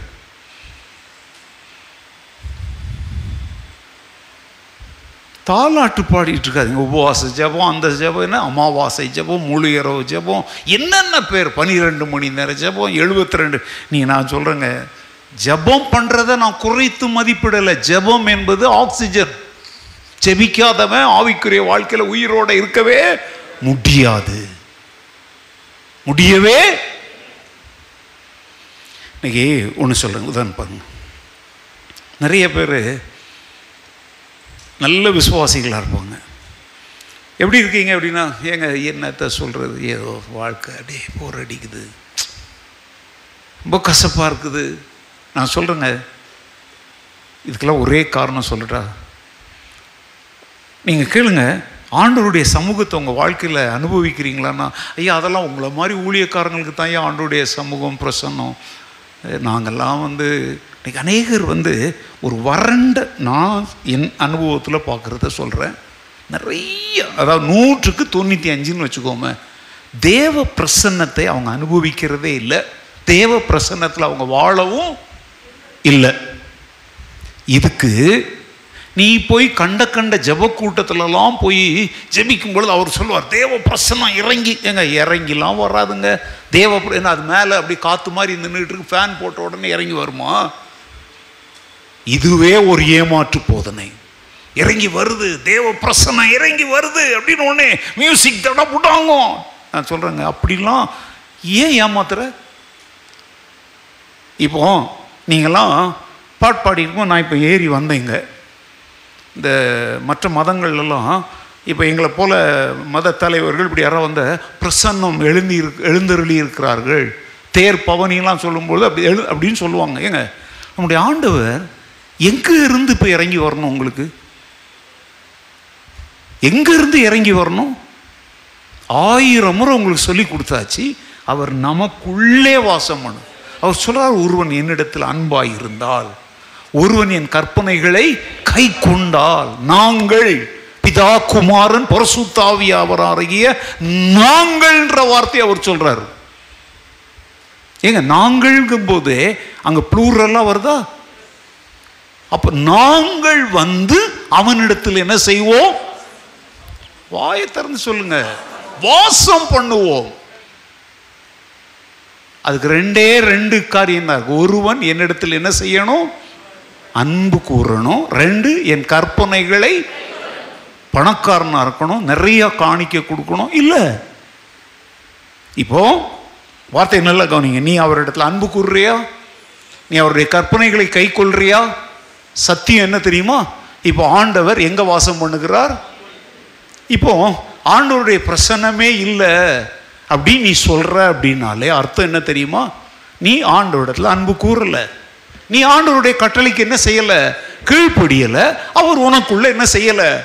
ஏங்க உங்கள்கிட்ட வாசம் செய்யாத ஒருத்தரை அவர் பிரசன்னம் இல்லையே. பிரசன்னம் தாரும் தேவனேன்னு ஏன் கேட்கணும்? புரியுதா புரியலையா? அப்போ இன்னைக்கு நிறைய பேர் தேவ பிரசன்னத்தில் வாழ முடியாத வறண்ட கிறிஸ்தவ வாழ்க்கை வாழ்வதற்கு காரணம் என்ன தெரியுமா? அது தேவன் பக்கம் இருக்கிற தவறல்ல. நீ அவரிடத்தில் அன்பில்லாமலும் அவருடைய கற்பனைகளை கை கொள்ள மனமில்லாமலும் இருக்கிறாய். அதனாலே தேவ பிரசன்னத்தில் நீ என்ன செய்யல? வாழல. சரி இப்போ நான் என்னுடைய இந்த டீச்சிங் சம்பந்தப்பட்டதை சொல்றேன். மத்திய இருபத்தெட்டாவது அதிகாரம் பதினெட்டுல இருந்து இருபது வரைக்கும் பாருங்க எல்லாருக்கும் தெரிஞ்ச வசனம் தாங்க. அப்பொழுது இயேசு சமீபத்தில் வந்து அவர்களை நோக்கி வானத்திலும் பூமியிலும் சகல அதிகாரமும் எனக்கு கொடுக்கப்பட்டிருக்கிறது. ஆகையால் நீங்கள் புறப்பட்டு போய் சகல ஜாதிகளையும் சீசராக்கி பிதா குமாரன் பரிசுத்த ஆவி நாமத்திலே அவர்களுக்கு ஞானஸ்நானம் கொடுத்து நான் உங்களுக்கு கட்டளையிட்ட யாவையும் அவர்கள் கைக்கொள்ளும்படி அவர்களுக்கு உபதேசம் பண்ணுங்கள். இதோ உலகத்தின் முடிவு பரியந்தம். சகல நாட்களிலும் நான் உங்களுடனே கூட இருக்கிறேன் என்றார். ஓகே இந்த வசனத்தினுடைய முதல் பகுதியை சொல்றதுக்கு முன்னாடி கடைசி பகுதியை சொல்றேன். இதோ உலகத்தின் முடிவு பரியந்தம். சகல நாட்களிலும் நான் உங்களோடு கூட. ஹalleluya. லூயா இப்போ வாங்க யாரை பார்த்து சொன்னார் என்ன செஞ்சா இருப்பேன்னு சொன்னார். சீசர்களை பார்த்து சொல்றார் நீங்கள் புறப்பட்டு போய் சகல ஜனங்களுக்கும் சுவிசேஷத்தை ஆயத்தர் சொல்லுங்க பிரசங்கிங்க. பிரசங்கிக்கிறது எப்படி? வாய திறக்கணும். இப்போ இங்க பைபிள் ஸ்டடி வந்து நின்றுக்கிட்டு முழிச்சுக்கிட்டு இருந்தேன்னா இங்க எனக்கு என்ன வேலை? பிரசங்கிக்கணும்னா வாயை என்ன செய்யணும்? திறக்கணும். சுவிசேஷத்தை வாயை திறந்து அறிவிக்காத வரைக்கும் நான் ஜெபிக்கிறேன் நான் உபவாசிக்கிறேன் நான் கொடுக்கிறேங்கிறதெல்லாம் ஏமாற்று கிறிஸ்தவம். நீ ஜெபிக்கணும் உபவாசிக்கணும் கொடுக்கணும். இதெல்லாம் ரொம்ப சாதாரண கட்டளைகள். ஆனா இதோட கதை முடியல. நீ என்ன செய்யணும்? நீங்கள் புறப்பட்டு போய். இல்லை அவங்களுக்கு முதல்ல என்னத்தை பிரசங்கம் பண்ணணும்? சுவிசேஷத்தை பிரசங்கம் பண்ணணுங்க. அப்படின்னா அறிவிக்கணும். அதுக்கப்புறம் சொல்கிறார் அவங்கள சீசர் ஆக்குங்க ஞானஸ்தானம் கொடுங்க சபைக்குள்ளே கொண்டு வந்து உபதேசம் கொடுங்க. இப்படி செஞ்சால் இப்படி யார் செய்கிறாங்களோ எந்த மனிதன் செய்கிறானோ எந்த சபை செய்கிறதோ அவர்களோடு தேவ பிரசன்னம் எப்பொழுதும் இருக்கும். அவன் வந்து பிரசன்னம் தாரும் தாரும் இறங்கி வாரும்னு பாட வேண்டிய குதிக்க வேண்டிய அழ வேண்டிய ஒப்பாரி வைக்க வேண்டிய அவசியம். ஹலோ தேவனுடைய பிரதான கட்டளையாகிய சுவிசேஷ பணியை செய்கிறவர்கள் கண்டிப்பாக தேவ பிரசன்னத்தை அனுபவித்து கொண்டே தான் இருப்பாங்க. அவங்க தேவ பிரசன்னத்திற்காக ஸ்பெஷல் பாடல்கள்லாம் பாடி வி வெல்கம் ஹோலி ஸ்பிரிட் அப்படின்லாம் ஊரை ஏமாத்த வேண்டிய அவசியம். பரிசுத்த ஆவியானவருக்கு வெல்கம்லாம் கொடுக்கறதுக்கு நீ யாரு? அவர் உன்னை அழைக்கிறார். கம் அவுட் மேன் நான் உன் கூட இருக்கிறேன். அரசு தாவி உங்கள் மேல் வரும் பொழுது நீங்கள் என்ன அடைவீர்கள்? பலன் அடைந்து எனக்கு என்னவா இருப்பீர்கள்? நம்ம சொல்றோம் இப்போ வாரும் இறங்கி வாரும்னு அவரை கூப்பிட்டு இருக்கோம். அவர் சொல்றார் நீ எழுந்து வா சோம்பேறியே சூழ்நிலையாதியே எழுந்து வா. நான் உன்னை அனுப்புகிற இடங்களுக்கு போ பயப்படாம பேசு நான் உனக்கு பலன் தருகிறேன். நான் வாயோட இருக்கிறேன். இவங்க என்ன சொல்றாங்க? இப்போ வாரும். இப்போ நான் சொல்ற இந்த வார்த்தைகள் கேட்டுக்கொண்டிருக்கிற பல கிறிஸ்தவர்களுடைய உள்ளத்தை புண்படுத்தும் என்பது எனக்கு தெரியும். ஆனா வேற வழி இல்லை. உண்மையை போட்டு உடைக்க வேண்டிய காலத்தில் உடைச்சு தான் ஆகணும்.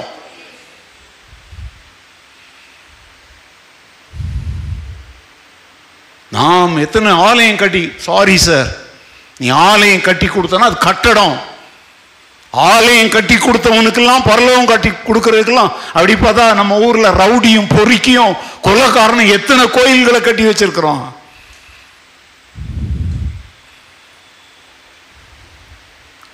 நாங்கள் மிஷினரி பணியை தாங்குறோம் சத ஒழுங்கா தசம்பாம் கொடுக்குறோம். சாரி அடுத்து என்னங்கிற ஒரு கேள்விக்கு நீ மீட்கப்பட்டியா? இப்போ உடனே அடுத்தவனுடைய வேலை என்ன தெரியுமாங்க? அதை போய் மற்றவங்களுக்கு என்ன செய்யணும்? அப்படி சொல்கிறவங்க எப்போதுமே யார் பிரசன்னத்தில் தான் இருக்கிறாங்க? பிரைசலோள் நீ இந்த உபதேசத்தை இங்கே நேரடியாகவோ உலகத்தின் எந்த மூலையிலிருந்து கேட்டுக்கிட்டு இருந்தாலும் சரி உன் வாழ்க்கையில் ஒரு ஸ்பிரிச்சுவல் ட்ரைனஸ் ஒரு ஆவிக்குரிய வறட்சி உனக்குள்ள இருக்குது அப்படின்னா முதல்ல சொன்னேன் அவர் மேல அன்பு கூறணும் அவருடைய கற்பனைகளை கை கொள்ளணும். இப்போ சொல்றேன் நீ அவருடைய மீட்பின் பணியில் உன்னை ஈடுபடுத்தி கொள்ளலை அப்படின்னா ஆவிக்குரிய வாழ்க்கையில நீ எப்படி தான் இருப்ப? வறண்டு போய் தான் இருப்ப. இதை நீ கொடுக்குற காணிக்கையோ ஊழியக்காரங்களை தலைமையில் தூக்கி வச்சு நீ கொண்டாடுறதோ மாற்றவே மாற்றம் காணாமல் இருப்பவனை தன்னுடைய ஆட்டை கண்டுபிடித்தவன் என்ன செய்தான் தெரியுமா? முதல்ல அவன் சந்தோஷம் அடைந்தான். அப்படியே தான் ஆட்டை கொண்டு போய் தான் மந்தையில் விட்டுட்டு போய் தூங்க போகல. என்ன செஞ்சான்? எல்லாரையும் கூப்பிடுறான் வாங்க காணாமற் போன ஆட்டை அந்த லூக்கா பதினைந்தில் பாருங்கள் மூன்று சிலையும் அப்படிதான். காணாமற் போனதை கண்டுபிடித்தவங்கெல்லாம் மற்றவங்களை என்ன செய்கிறாங்க கூப்பிட்டு அதே மாதிரி தான் காணாமற் போன கெட்டுப்போன மகன் வந்தபோது அப்பா என்ன பண்ணுறார் ஒரு பெரிய விருந்தை ஆயத்தம் பண்ணி வாங்க நம்ம எல்லாம் என்ன செய்யலாம்? அப்போ இதுலேருந்து என்ன தெரியுமாங்க? சந்தோஷமாய் ஒரு கிறிஸ்தவன் வாழணும் அப்படின்னா அவன் வந்து காணாமற் போன ஆடுகளை போன்ற ரட்சிப்பு மீட்பை அடையாத மக்களை போய் இவன் சந்தித்தால் அவனுக்கும் சந்தோஷம் அவன் மூலமும் சந்தோஷம். சர்ச்சுக்கு வரும்போதே எழுபது முழத்துக்கு ஏழு முழம்லாம் இனி கிடையாது எழுபது முழம்தான் எழுபது முழத்துக்கு இழுத்துக்கிட்டு ஒருத்தவங்க வந்து பார்க்குற யார் உட்கார்ந்துருக்குறாங்கன்னு உடனே அந்த சீட்டை மாற்றிட்டு வேற இடத்துக்கு போகிற கேவலமான நிலைமையில் நீ இருக்கிற காரணம் என்ன தெரியுமா? கைவீசம்மா கைவீசு கத்திரின் சபைக்கு போகலாம் கைவீசு ஆடி பாடலாம் கைவீசு அலேலியா சொல்லலாம் கைவீசு வரு போய் வந்துக்கிட்டே இருக்கும் பாரு. நான் போய் சொல்கிறேன் நீ உள்ளே வரும்போதே கம்பீரமாக தலை நிமிர்ந்து மகிழ்ச்சியோடு வரணும்னா ஒரு காணாமல் போகிற ஆட்டை கண்டுபிடிச்சி நீ உள்ளே கூட்டிட்டு வா. உன்னை எல்லாருமே ஏற எடுத்து பார்ப்பாங்க. உன் முகத்தில் ஒரு பெருமிதம் தெரியும். ஹலோ? ஏன் அப்படி முழிக்கிறீங்க? ஏங்க இழந்து போனதை கண்டுபிடிக்கிறவன் தாங்க சந்தோஷமாக இருக்க முடியும். அவன் தான் மற்றவங்களையும் வாங்க சந்தோஷமாக இருக்கலாம்னு என்ன செய்ய முடியும்? உற்சாகப்படுத்த முடியும். சும்மா ஆடல் பாடல் மூலம்லாம் உற்சாகப்படுத்த முடியாது. அப்படி உற்சாகப்படுத்துறவனும் தவறு உற்சாகப்படுகிறவனும் தவறு செய்கிறான். இன்னைக்கு கிறிஸ்தவம் இந்த அதல பாதாளத்தை நோக்கி போயிட்டு இருக்குது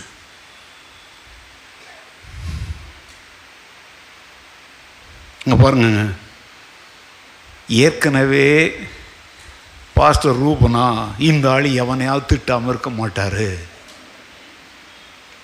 அவங்கள பற்றி இவங்கள பற்றி சொல்லலைன்னா இவருக்கு வயிறு வெச்சிடும் சொல்கிறாங்க ஏன் இவர் அவங்கள பற்றி எங்க அவங்கள பற்றி பேசாமல் எங்கள் சாத்தான் யார் உருவத்தில் வரானோ கொஞ்சம் கவனமாக இருங்கன்னு சொல்கிறவன் தானே நல்ல காவலாளி. சொல்லுங்க. அதனால் என் பேர் கெட்டதே கெட்டாச்சு. அதனால் நான் தைரியமாக தான் இனிமேல் இன்னும் வச்சு வெளுத்து வாங்கணும்னு இருக்கிறேன். போன வாரம் தான் பைபிள் ஸ்டடியில் சொன்னேன் ஹலால். நீங்கள் அதை போய் பாருங்கங்க ரத்தம் உறைஞ்சிரும். இதுக்கு முந்தைய அவன் ஒருத்தன் ஆடிக்கிட்டு இருந்தான். இப்போ அதுக்கு ஒரு குழுவையே நியமித்து அங்கங்க அங்கங்க பொண்ணுங்க பசங்க பார்த்தோன்னே நான் சொல்கிறேங்க என்ன திருந்திருக்கிறான் அவன்? என்ன மாறிட்டான்? ஏன் அவனை குறித்து கண்டித்து பேசக்கூடாது? அவரை அவன் செய்கிறத நீ கண்டிச்சு பேசாதன்னு சொல்றதுக்கு உனக்கு என்ன உரிமை இருக்குது? நான் கண்டிக்கிறேன் ஏன்னா கத்தருடைய நாமம் ஆராதனை என்கிற பெயரில் முக்கியமாக செய்ய வேண்டிய பணிக்கு மக்களை முடுக்கி விடாம வாடா ஆடலாம் பாடலாம் சொல்லிக்கிட்டு அதுல என்ன பாட்டு தெரியுமா அது? என்ன பாட்டு அது? இங்கிலீஷ் பாட்டு. ஜீசஸ் கம்மு. ஜீசஸ் ரிடீமு கேவலமான இங்கிலீஷு அதுக்கு நல்ல இங்கிலீஷில் பாடினா கூட நான் அதை ஏற்றுக்க மாட்டேன். யாருமே கேட்கலையாப்பா? கேட்டீங்கல்ல? உங்கள் ரத்தம் உரையில்லையா வெக்கமாக இருக்கு இல்லையா அவங்களுக்கெல்லாம் ஆத்திரம் வரலையா அவங்களுக்கெல்லாம் இதுதான் கிறிஸ்துவை ஆராதிக்கிற விதமா?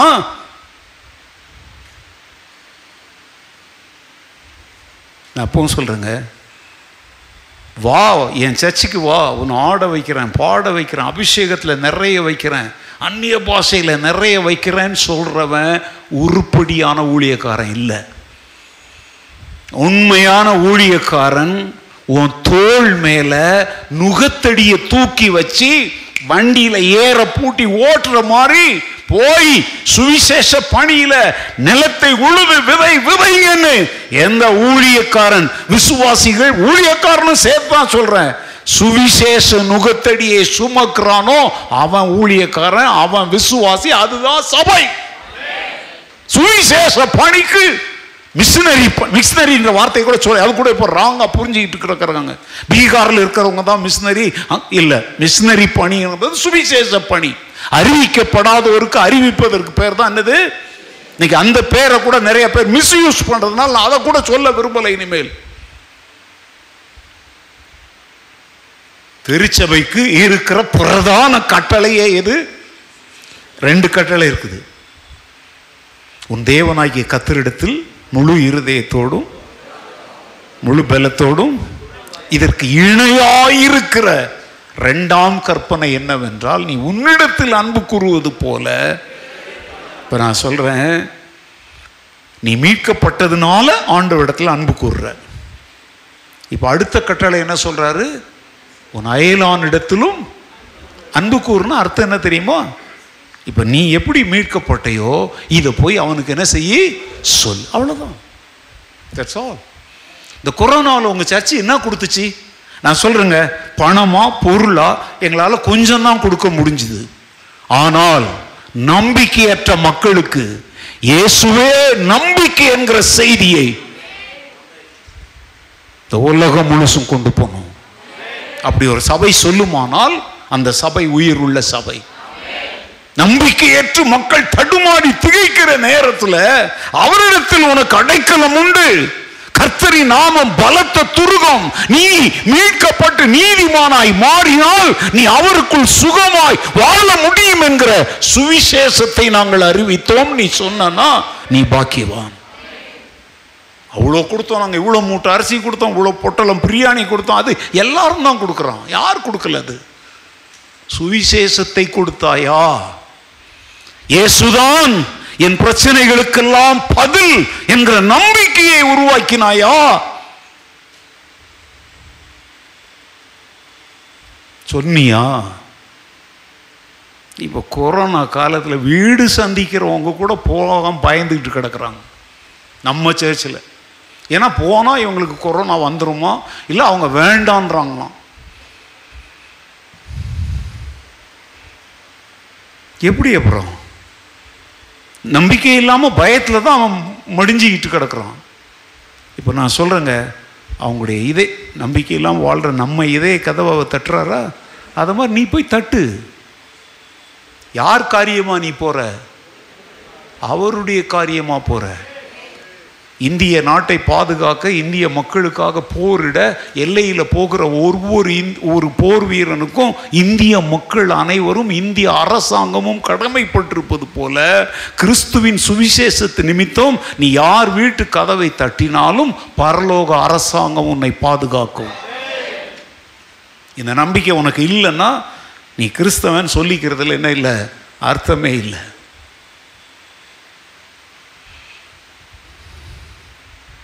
அப்போ சிலர் ஒன்று எட்டு மனப்பாடமாக தெரியும். பரிசுத்த ஆவி உங்களிடத்தில் வரும்போது நீங்கள் அடைந்து எருசலேமிலும் யூதையாவிலும் சமாரியாவிலும் பூமியின் கடைசி பரியந்தமும் எனக்கு இந்த சாட்சிகள் அப்படின்னு ஒன்று நீங்கள் தப்பாக நினச்சிங்க ஞாயிற்றுக்கிழமை நிறைய பேர் இருக்காங்க. உங்கள் சர்ச்சில் என்ன சாட்சிலாம் சொல்ல மாட்றாங்க? ஏங்க நாங்கள் சர்ச்சுக்குள்ளே சாட்சி சொல்கிறவங்க இல்லை சர்ச்சுக்கு வெளியில் சாட்சி சொல்கிறவங்க சர்ச்சுக்குள்ளே வந்து என்ன சாட்சி சொல்லுவான் தெரியுமா? மைக்கை கொடுத்தா சோத்திரம் கத்தர் கடந்த வாரமெல்லாம் கண்மணி போல் பாதுகாத்தார் சோறு தந்தார். அதன் மாசல் பசங்க செய்ய ஊட்டா கூட்டத்துக்காக ஸ்தோத்திரா தேவரே. அப்பாவுக்காக ஸ்தோத்திரா தேவரே. ஏன்னா அப்பா தான் அது சாப்பு காசு கொடுக்குறாரு. இங்கே வந்து சொல்லுவோம் கண்மணி போல் பாதுகாத்தார். போக்குன்னு வர ஏன் இது வரா போக்கு வரத்துங்கிறது எல்லாம் சா இது இது ஒரு சாட்சியாக உடனே சொல்லுவான் தெரியுமா ஒரு சின்ன பல்லவி பாடிடுறேன்னு. இவன் தாளந்தெல்லாம் அவுத்து விடுவான். அப்புறம் வந்து இங்கே இருக்கிற யாரையோ ஒருத்தர் குத்துறதுக்கு ரெண்டு வார்த்தையை விடுவான். இந்த சாட்சி நேரத்தினாலேயே எத்தனையோ சபைகளில் பிரச்சனைங்க. பாஸ்டருடைய பிரசங்கம் கூட அங்கே பண்ண முடியாது. நம்ம சபையிலையும் சாட்சி சொல்லலாம். கர்த்தரை உயர்த்துகிற மகிமைப்படுத்துகிற அவருடைய மகத்துவங்களை சொல்வதற்கு உங்களுக்கு ஒரு வாய்ப்பு வேணும்னா நீங்கள் முன்கூட்டி எங்ககிட்ட சொன்னால் எல்லா ஆராதனைகளிலும் உங்களுக்கு என்ன கொடுக்கப்படும்? ஆனால் நீங்கள் என்ன சொல்ல போகிறீங்கன்றது முதல்ல நான் கேட்பேன். என்கிட்ட சொல்லணும் இல்லை ஜிம்கிட்ட சொல்லணும் இல்லை வினோத்திட்ட சொல்லணும். ஏன் தெரியுமா? ஒரு முறை மைக்கை கொடுத்தா ஒருத்தர் சொல்கிறாரு ஐயோ இந்த வாரம் கொடுமையான தலைவலி. தாங்க முடியலை. ட்ரெயினில் போய் தலையை கொடுத்துடலாமான்னு நான் யோசித்தேன். நான் அங்கேருந்து யோசனை நீ கொடுத்துருந்தாலே நல்லா இருந்திருக்கும். ஏங்க நிறைய பேர் கேட்கவங்க என்னடா கொடுமையான பாஸ்டரார். ஏ இது ஒரு சாட்சி அங்கே வந்து சொல்லிக்கிட்டு இருக்கிற. இப்போ எப்படி தெரியுமா? உங்களுக்கு சொல்லித்தரார் இனிமேல் தலைவலி வந்தால் என்ன பண்ணுங்க? இவன் சாட்சியை கேட்கணுமாங்க? தலைவலிலாம் ஒரு பெரிய பிரச்சனையா? வாழ்க்கையே தலைவலி சந்திக்கிற அத்தனை பேருமே தலைவலி தான் இப்போ நான் சொல்றேன் விசுவாசிகளாய் உங்களுக்கு நான் தலைவலி. ஆடுறவங்களுக்கும் பாடுறவங்களுக்கும் நான் ஒரு தலைவலி இப்போ சுவிசேஷ ஊழியத்தை செய்ய மனமின்றி சோம்பேறிகளா ஜப கூட்டம் வீட்டு கூட்டம் சுத்திட்டு இருக்கிறவங்களுக்கு நான் ஒரு தலைவலி சாட்சியா இதெல்லாம்? நான் சொல்லியிருக்கேன் உங்களுக்கு ஏன் ஒரு ஒரு இந்த அசோக் நகரில் ஒரு முறை சாயங்காலத்தில் நான் ஒரு விசிட்டிங் போனேன். அது வந்து அந்த காலத்தில் வந்து இந்த பம்ப் அடித்து இந்த ஸ்டவ் ஒன்று அது ஒரு குச்சி மாதிரி இருக்கும் அதில் ஒரு முழு இது ஊசி மாதிரி இருக்கும். ஏதாவது அடைச்சிக்கிருச்சுன்னா அப்படி குத்தி விடுவாங்க பார்த்தீங்களா நான் போகிறேன் அது மாதிரி இப்போ கூட இருக்கா? இருக்கா சரி. அதில் என்ன ஊற்றுறீங்க மண்ணெண்ணே இல்லையே நம்ம நாட்டில்.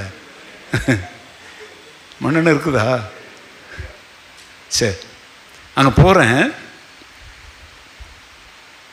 அவங்க வந்து அடுப்பை கொளுத்திட்டு அதை கொளுத்துறதுக்கு ட்ரை பண்ணுறாங்க ட்ரை பண்ணுறாங்க அது சில சமயத்தில் பக்கு பக்குன்னு ஒரு மாதிரி போகும். நான் போய் வாசலில் நிற்கிறேன் இந்த அம்மா கிடந்து அங்கே என்ன பண்ணுறாங்கன்னா அதில் உயிரை கொடுத்துட்டு அவங்க என்ன சொல்கிறாங்க தெரியுமா? அது எரிய மாட்டேங்குது. சே தூக்க மாட்டீங்களாமான் இருக்கு அப்படின்னாங்க. நான் நிற்கிறத அவங்க பார்க்கல. நான் மைதில் கேட்டேன் தூக்கு மாட்டினா ஸ்டவ் எரியுமாமா அப்படின்னு. அப்படின்னு ஐயா சோத்திர சோத்திர வாங்க வாங்க அப்படின்னு. நான் செமையாக தான் தூக்கு மாட்டினா ஸ்டவ் எரியுமாமா அப்படின்னு. சொல்லுங்க இப்போ. ஸ்டவ் எரியலைன்னா தூக்கு மாட்டுவியா? இது ஒரு சாட்சியா? இதெல்லாம் நீங்களாம் கிறிஸ்தவனா? சாட்சிங்கிற பேரில் நல்லா கவனிங்க. நான் சாட்சி சொல்ல போகிறேன் எதை குறித்து சாட்சி சொல்லுவேன் வயிற்று வலி போச்சு. அந்த ஊழியக்கார் கை வச்சு ஜெபிச்சார். அவங்களுக்கு நான் பொருத்தனை காணிக்க அனுப்புனேன். அஹ், மூணாயிரம் அனுப்புனேன் எங்களுக்கு முப்பது லட்சம் ரூபா. இதெல்லாம் பொய் சாட்சி. இதெல்லாம் பொய் சாட்சி. உனக்கு முப்பது லட்சம் ரூபாய்க்கு வீடு கிடைச்சதுன்னா அதுக்கு ஆண்டவருக்கு நன்றி சொல்லு. இந்த ஊழியக்காருக்கு மூவாயிரம் ரூபாய் கொடுத்ததுனாலன்னா நீ அந்த ஊழியக்காரருக்கு விளம்பர போஸ்டராக மாறுறன்னு அர்த்தம். நீ கத்தருக்கு சாட்சி சொல்லலை. இப்போ ஊரில் இருக்கிற அவ்வளோ பேரும் என்ன பண்ணுவான்? அவர்கிட்ட போய் லைனில் நிற்பான் நீ முன் மூவாயிரம் கொடு ஏலம் எடுக்கிறவன் நான் அஞ்சாயிரம் ரூபா கொடு இன்னொருத்தவன் நான் பத்தாயிரம் ரூபா கொடுக்குறேன்மா ஏன்னா மூ மூவாயிரம் ரூபாய் கொடுத்தவனும் முப்பது லட்சம்னா அஞ்சாயிரம் ரூபாய் கொடுத்தா ஐம்பது லட்சத்தில் வீடு பத்தாயிரம் ரூபாய் கொடுத்தா ஏலம் எடுக்கிறாங்க. இன்னைக்கு ஆசீர்வாதத்தை என்ன பண்ணுறான் அவன் அதனால் இந்த சாட்சியெல்லாம் நான் சாட்சியெல்லாம் ஒத்துக்க மாட்டேன். தாழ்வில் கிடந்தேன் தூசியாக கிடந்தேன் குப்பையில் கிடந்தேன் கத்தர் கிருபையாக என் மேல் இறங்கி அப்படியே எனக்கு லாட்டரி அடிக்க வச்சார்லாம் சொல்லக்கூடாது. அடைப்பட்ட வாசல்களை திறந்தார்.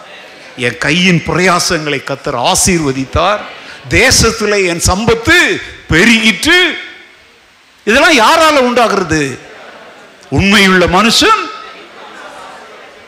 நீ உண்மை இல்லாதவனா இருந்தா வர வேண்டிய சம்பளமும் வராது. நீ உண்மை உள்ளவனா இருந்தா உன் எஜமான் பயந்து உன் சம்பளத்தை ஒழுங்கா கொடுப்பான். இதுதான் கத்தருடைய ஆசீர்வாதம். லாட்ரி டிக்கெட் வாங்கி பைபிளுடைய முன் பக்கத்தில் வச்சுக்கிட்டு ஜெப்சிக்கிட்டே இருக்கிறோம். ஜெப்சி ஆண்டவரே இந்த லாட்ரி அடிச்சிச்சுன்னா நாளையும் கட்டுறதுக்கு கொடுக்குறேன். வேண்டாம்ப்பா உன் பணம் எனக்கு வேண்டாம். சீ லாட்ரி அடித்த அது எத்தனை ஏழைகளுடைய வயிற்று அடித்த பணம் அது. இவர் லாட்ரி அடித்தா நீ உன் உழைப்பில் கொடுக்க மாட்டப்போ. ஆண்டவர் எதை எதிர்பார்க்குறாரு தெரியுமா? ரெண்டு காசு போட்டா தன் ஜீவனத்துக்கு இருந்ததை கொடுத்தா. லாட்ரி அடித்ததை கொண்டாந்து கொடுக்கல. பிரபலமான ஒரு ஊழியத்தினுடைய முதல் அட்டை படத்தில் கலரில் போட்டிருந்தாங்க ஒருத்தங்க வந்து அவங்களுக்கு லாட்ரி விழுந்த பணத்தில் அந்த ஊழியத்திற்கு கொண்டாந்து கொடுத்ததை அவங்க ஃபோட்டோவோட பத்திரிக்கையினுடைய அட்டையினுடைய உள் படத்தில் கலரில் போட்டிருந்தாங்க சாட்சி. இது கத்திற்கு நடக்கிற ஊழியம் அல்ல இது பணத்திற்கு நடக்கிற ஊழியம்.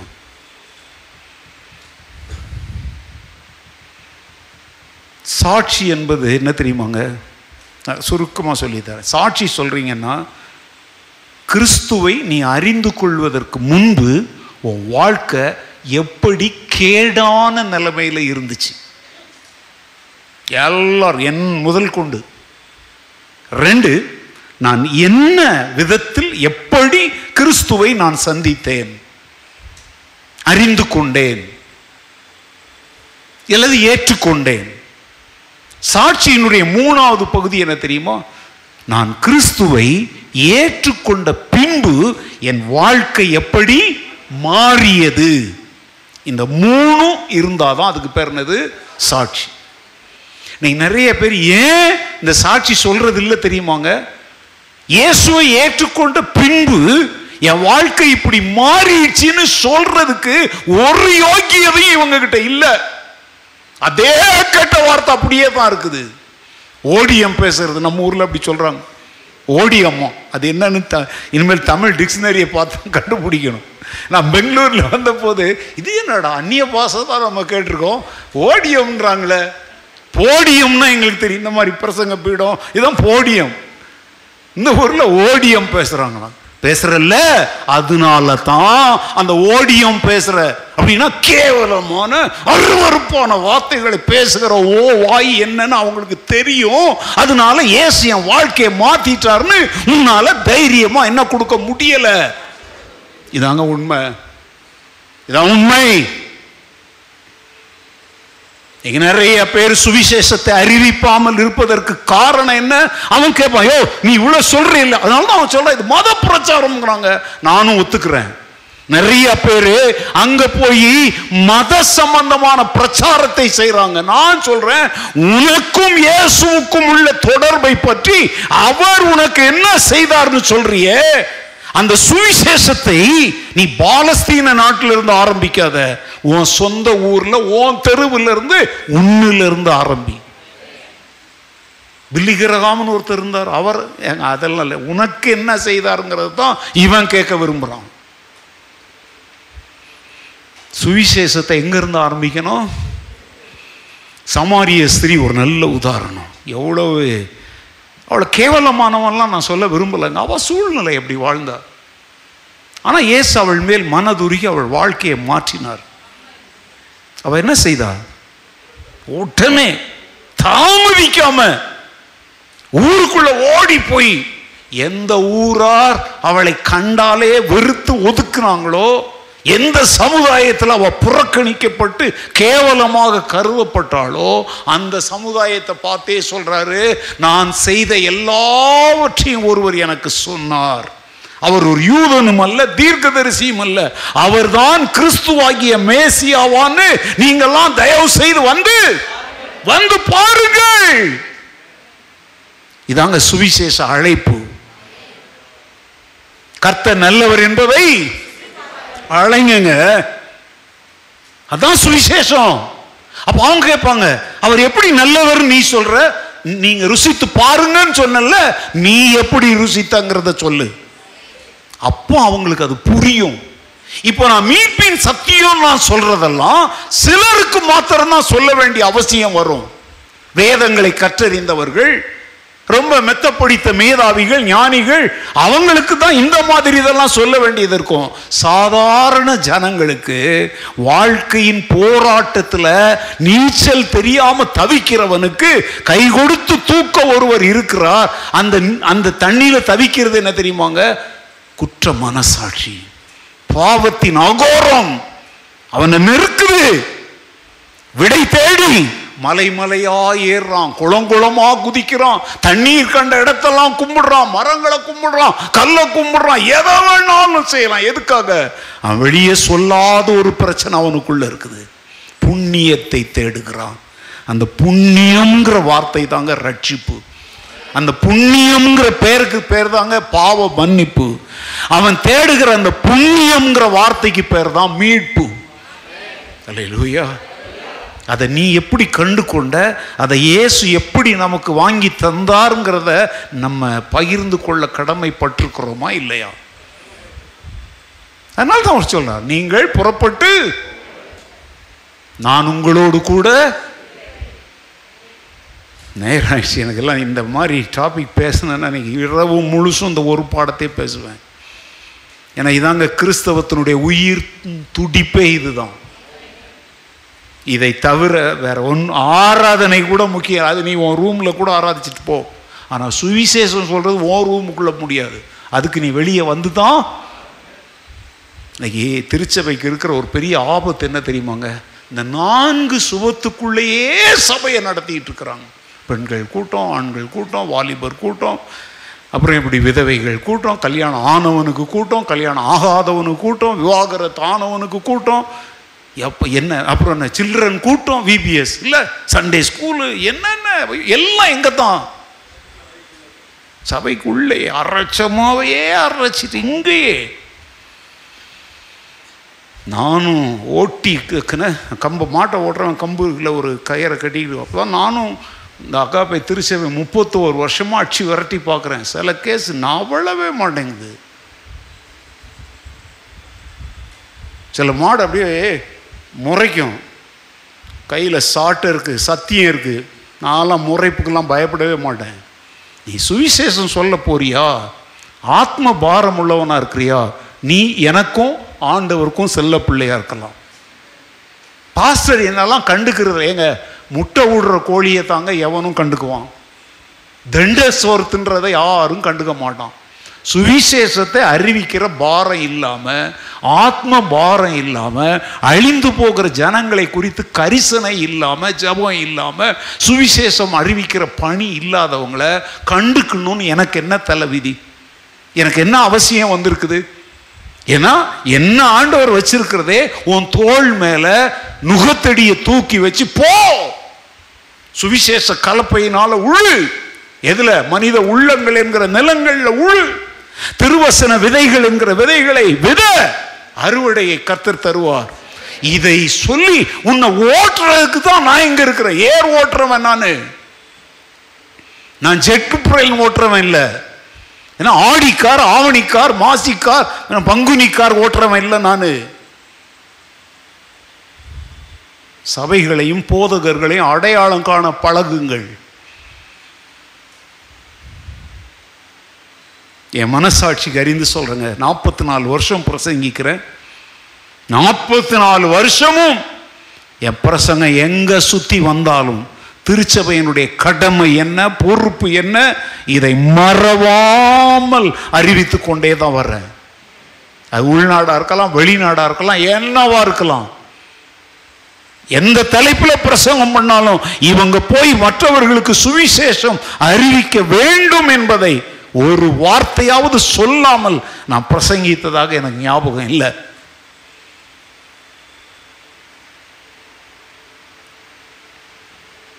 திருச்சபைக்கு மிக முக்கியமான சத்தியம் இதுதாங்க. ஆசரிப்பு கூடாரம் வெளிப்படுத்தல் அது இது இதெல்லாம் அது அப்புறம் ஒரு பக்கம் அதெல்லாம் அப்புறம் என்டர்டெயின்மெண்ட் மாதிரி அதெல்லாம். முக்கியம் எது? சுவிசேஷ பணி. ஹலோ மார்க் பதினாறு பதினைந்து பதினாறுல ஆண்டு என்ன சொல்றார் பாருங்க? மார்க் பதினாறு பதினைந்துல வாசிங்கப்பா. பின்பு அவர் அவர்களை நோக்கி அஹ், சீஷர்களை நோக்கி நீங்கள் உலகமெங்கும் போய் எங்க போனோம்? உலகமெங்கும். உலகமெங்கும் போய் சர்வ சிருஷ்டிக்கும் சுவிசேஷத்தை பிரசங்கியுங்கள். சர்வ சிருஷ்டிக்கும் சுவிசேஷத்தை பிரசங்கியுங்கள். விசுவாசம் உள்ளவனாகி. ஞானஸ்நானம் பெற்றவன். ரட்சிக்கப்படுவான். விசுவாசியாதவனோ. ஆக்கினைக்குள்ளாக தீர்க்கப்படுவான். தீர்க்கப்படுவான். விசுவாசிக்கிறவர்களால் நடக்கும் அடையாளங்கள் ஆவன. என் நாமத்தினாலே பிசாசுகளை துரத்துவார்கள். நவமான பாஷைகளை பேசுவார்கள். சர்ப்பங்களை எடுப்பார்கள். சாவுக்கேதுவான யாதொன்றை குடித்தாலும் அது அவர்களை சேதப்படுத்தாது. வியாதியஸ்தர் மேல் கைகளை வைப்பார்கள். அப்பொழுது அவர்கள் சொஸ்தமாவார்கள் என்றார். யார் சொன்னா? மீட்பர் சொன்னார். யாருக்கு சொன்னார்? மீட்கப்பட்டவர்களுக்கு சொன்னார். என்ன செய்ய சொன்னார்? மீட்பின் செய்தியை போய் அறிவிக்க சொன்னார். ஹலோ? அங்க என்னத்த பைபிளை பார்க்குறீங்க? என்னை பாருங்க. யார் சொன்னா? யாருக்கு சொன்னார்? என்ன செய்ய சொன்னார்? மீட்பின் செய்தியை ஹalleluya ஸோ இப்போ மீட்பினுடைய அடுத்த கட்டத்துக்கு வந்தாச்சு. இப்போ ரொம்ப இம்பார்ட்டன்ட் பகுதி. இப்போ அந்த சினிமாவுடைய அப்படி கிளைமேக்ஸ்னு வாங்க தெரியுமா? இப்போ மீட்பின் சத்தியங்களுடைய கிளைமேக்ஸுக்கு வந்திருக்கிறோம் இப்போ நம்ம. அப்படின்னா முடிவடையாது. திரும்பவும் கிளைமேக்ஸ் வந்து இன்னொரு உச்சிக்கு போகும். இது வந்து பாதாளத்துக்கு நோக்கி கூட்டிகிட்டு போகிறதில்ல இப்போ உச்சிக்கு ஏற ஆரம்பிச்சாச்சு இனி அடுத்து உள்ள எல்லாமே அப்படியே போயிட்டே இருக்கும் உச்சிக்கு. ஏன்னா சுவிசேஷ பணியில் இறங்கியாச்சுன்னா அதுக்கப்புறம் வந்து என்ன தெரியுமா? சாத்தானோடு ஒரு பெரிய யுத்தம் நரக வாசல் பாதாளத்தின் வாசல்களை மேற்கொள்ளுகிற ஒரு ஜெயம் உள்ள ஜீவியம். அப்படின்னு சொன்ன அடுத்த சொல்கிறார் பாருங்க என் நாமத்தினாலே அவனை விசுவாசிக்கிறவள் நடக்கும் அடையாளங்கள் அவன் என்ன என்னெல்லாம் சொல்றாரு? என் நாமத்தினாலே பிசாசுகளை துரத்துவார்கள். ஹலோ எவ்வளவு இன்ட்ரெஸ்டிங் வாழ்க்கை பார்த்தீங்களாங்க? ஒரு காலத்துல இதே பிசாசுக்கு நம்ம பயந்துட்டு கிடந்தோம். இப்போ அதே பிசாசுகளை நம்ம துரத்துவோமா? இப்போ சொல்லுங்க மேலே ஏறுற வாழ்க்கையா? இந்த வாழ்க்கை ரொம்ப இன்ட்ரெஸ்டிங்கா இருக்குமா? சிலருக்கு பயமா இருக்கு இன்னைக்கு செவ்வாய்க்கிழமை வேற. நீ மீட்கப்பட்டிருக்கிற? செவ்வாய்க்கிழமை வெள்ளிக்கிழமை பார்க்கிற நீ மீட்கப்பட்டவளா? நீ மீட்கப்பட்டவனா? இது ஒரு மூட நம்பிக்கை செவ்வாய்க்கிழமையும் வெள்ளிக்கிழமையும் டூரா உன்னை தூக்கி அந்த மரத்தில் தொங்க விடணும். அந்த மாதிரிலாம் மூட கதைகளை அம்புலி மாமா கதைகளெல்லாம் சொல்லிக்கிட்டு இருக்காத. இரவும் பகலும் அவன் சுற்றிக்கிட்டு இருக்கிறான். ஆனால் ஆண்டவர் இங்கே என்ன சொல்கிறார் தெரியுமா? நீ மீட்பின் பணியில் ஈடுபட ஆயத்தமாக இருந்தால் நீ யாரை துரத்துவ? ஆமேன்னு சொல்லுங்க. அப்புறம் நவமான பாஷைகளை பேசுவார்கள். ஓகே. அந்நிய பாஷைகள் எல்லாத்தையுமே நவமான பாஷைகள். இதை குறித்து கத்தருக்கு சித்தமான உயிரோட இருந்தால் ஒரு முறை போதிக்கிறேன். நவமான பாஷைகள் என்ன? அந்நிய பாஷைகள் என்ன? மனுஷர் பாஷைகள் என்ன? தேவ தூதர்களின் பாஷை என்ன? அதெல்லாம் ஒரு பெரிய ஸ்டடி. இப்போ அதுக்கு நேரம் கொடுக்க நான் விரும்பல. அடுத்தால போ. சர்ப்பங்களை எடுப்பார்கள்? சர்ப்பங்களை எடுப்பார்கள். ஆஹா. சர்ப்பம்னா என்னது? பாம்பு. பாம்புனா படையும் நடுங்கும் இந்த படை நடுங்காது. ஹலோ இந்த படைனா இந்த படை. மீட்கப்பட்டவர்களின் படை நடுங்காது. அப்புறம்? சாவுக்கு ஏதுவான யாதொன்றை குடித்தாலும் அது அவர்களை சேதப்படுத்தாது. வாட் அ மிராக்குலஸ் லைஃப் நிறைய பேருக்கு சுகம் இல்லைன்னா ஃபுட் பாய்சன் ஆயிடுச்சு பாஸ்டர் என்னதான்? ஃபுட் பாய்சன் பாயசம் குடித்தேன் ஒரே பேதி. பிரியாணி சாப்பிட்டேன்னா கொண்டு போய் அட்மிட் பண்ணிட்டாங்க. என் உயிரே போற மாதிரி ஃபுட் பாய்சன் இங்க சொல்றாரு பாய்சனையே சாப்பிட்டாலும் அது அவங்கள அப்படின்னா பாய்சன் தெரிஞ்சு சாப்பிட்டா ஏதாவது நடக்கும். நீ கிறிஸ்துவின் சுவிசேஷத்தை அறிவிக்கிறவன் என்பதினாலே உனக்கு அறியாமல் யாராவது பாய்சனை கொடுத்தா கூட அதுவும் காஞ்ச மாடு கம்புல பூந்த மாதிரி சாப்பிடக்கூடாது. ஸ்தோத்திரத்தோட புசித்தால் அது என்ன ஆகும்?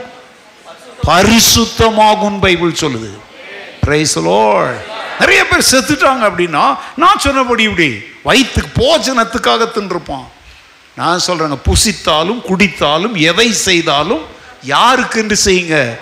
ஒரு டம்ளர் தண்ணி குடித்தாலும் அதுக்கு நன்றி ஸ்தோத்திரம் சொல்லிட்டு குடி.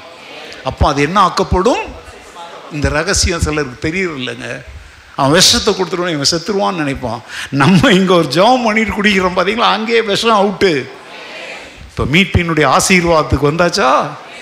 சூப்பரான ஆசீர்வாதமா இதெல்லாம்? பாம்புகளை பாம்புகள்னா நீங்கள் இதெல்லாம் கொஞ்சம் வெறும் இந்த பாம்பு இல்லைங்க. சர்பம்.